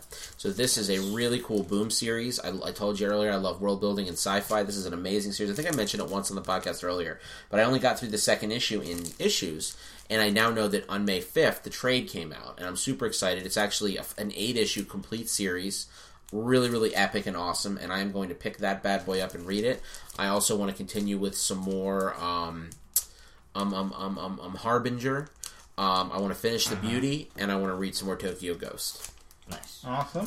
Kevin, Plenty on my radar, but among them, Southern Bastards Volume Three comes out in July. I'm Awesome. stoked about that. It's going to be six issues. Um, Yeah, they're changing and, up the length. Yeah, cool. yeah. So I'm really stoked stoked about that. Um, Rebirth. I'm going to say since all the titles are so good, I'm going to save for the trades because we've got. I'm writing some comic reviews for the Ultimate Comics website. Um, uh, I'm doing mostly Marvel and Image stuff. Um, and boom, we've got another guy doing DC. So I'm going to wait for those trades to come out. Um, still loving Paper Girls, Monsters, Huck, all those ones I've been raving about for months now. Um, plenty of others too, too, I'm sure. Um, I also want to go back and check out because I also read Batman Adventures Mad Love recently by Paul Dini Nice. and Bruce Timm. So set within the eh, with- in that vein of the animated series. if you guys if you guys haven't heard it there's an ama- you just reminded me of this and i saw it in the, since we've last talked Mm-hmm. about comics there's an amazing amazing story paul dini tells about getting mugged Hmm. on Fat Man on Batman, that that uh, Kevin Kevin Smith Smith podcast. yeah. Dude, this story, I mean, it will change your life in a small way. Hearing I mean, Paul Dini's one of my heroes. this story, like, just talks about everything about what it would be like to be Paul Dini. It puts you right in his shoes. It's fascinating. It, it changes his whole way he looks at Batman, the character, because it's a mugging story, you know. And Nice. oh, it's just it's fascinating. It's heartbreaking. It's beautiful. You should check Nice. that out. Sorry to interrupt. No, but yeah, and so there are other um, books set within, like the Batman Adventures set within those the animated series um, that I definitely want to check out. So plenty on my radar. Um, I'm sure I'll be discovering more as come up. Definitely picking up a bunch of Heroes Con. awesome. Uh, How about you, Jordan? oh right, I haven't done one yet. Um, I feel like it's a cop out to say whatever I get at Heroes Con, but I was on sort of a bender. I read about 13 trades in the past week, uh, so I, I've read a lot. Yeah, Uh, my to be read pile is looking a little slim, but actually, friend of the show, or not friend of the show, co-host Kelsey. Uh, I'm going to hear about that one. I don't think she's gonna mind. Oh, she's I'm cool. gonna get it. She's cool. Uh, yeah, but I'll get it in the way that we get each other. Uh, so she lent me. She did the image deal that Barnes and Noble had, and Uh-huh. got six image trades Nice. for for the price of four. Nice. Uh, and she lent me a bunch, so I have Bitch Planet, Low Volume One and Two, Outcast Volume Two, Outcast. and ODY-C that she lent to me. So I'll probably be Yay, reading those. Odyssey. Uh, Retelling of the Odyssey. Have you read Outcast Volume One? I have, yeah, Oh, cool. yeah, yeah. That's uh, I just finished I borrowing that. bit. Uh, on top of that, I'm I- I'm not gonna lie. I'll probably look for some more Hellboy before the con because I'm already Jones and I've read six trades and I just I want the next one already. Um, and beyond Thought that, you had it. I thought you were drawing a line, man. I thought you were saying no more trades. Till the that was. Kevin. No, but you I usually am, do yeah. it too. I do too, but that was that was Kevin. Because I Okay. two weeks. I, I can hold on, especially since I'm getting free issues to review. I'm- Ultimate, I'm, I can hold off. Yeah, that that certainly doesn't hurt. But I'm just I'm you know what I'll probably if I get anything I will see what's coming out at on at the stores this week because those trades are never at the con. You know anything from like two to three months before a convention you ain't gonna see it at the awesome floor. technicality. Right on. Exactly. But I actually I am pretty sure that uh Spy no Spider Woman volume one of the new run did come out, so I'll be reading that. Oh yeah, the yeah. The, Uh, so uh, I'm excited about that because I know has the this, Vision trade come out it yet? is not though. If Okay. that's if Oh, that's, that's on on the my list, that's on top my of it. Yeah. Uh, anyway, that's all I'll be reading is that and probably many more things. I just you know I've read a lot. Awesome, awesome. Well, on that note, I am Rich Lepore, Jordan Alsaqa. Kevin Schaefer. and we will see you all very, very soon. Bye bye.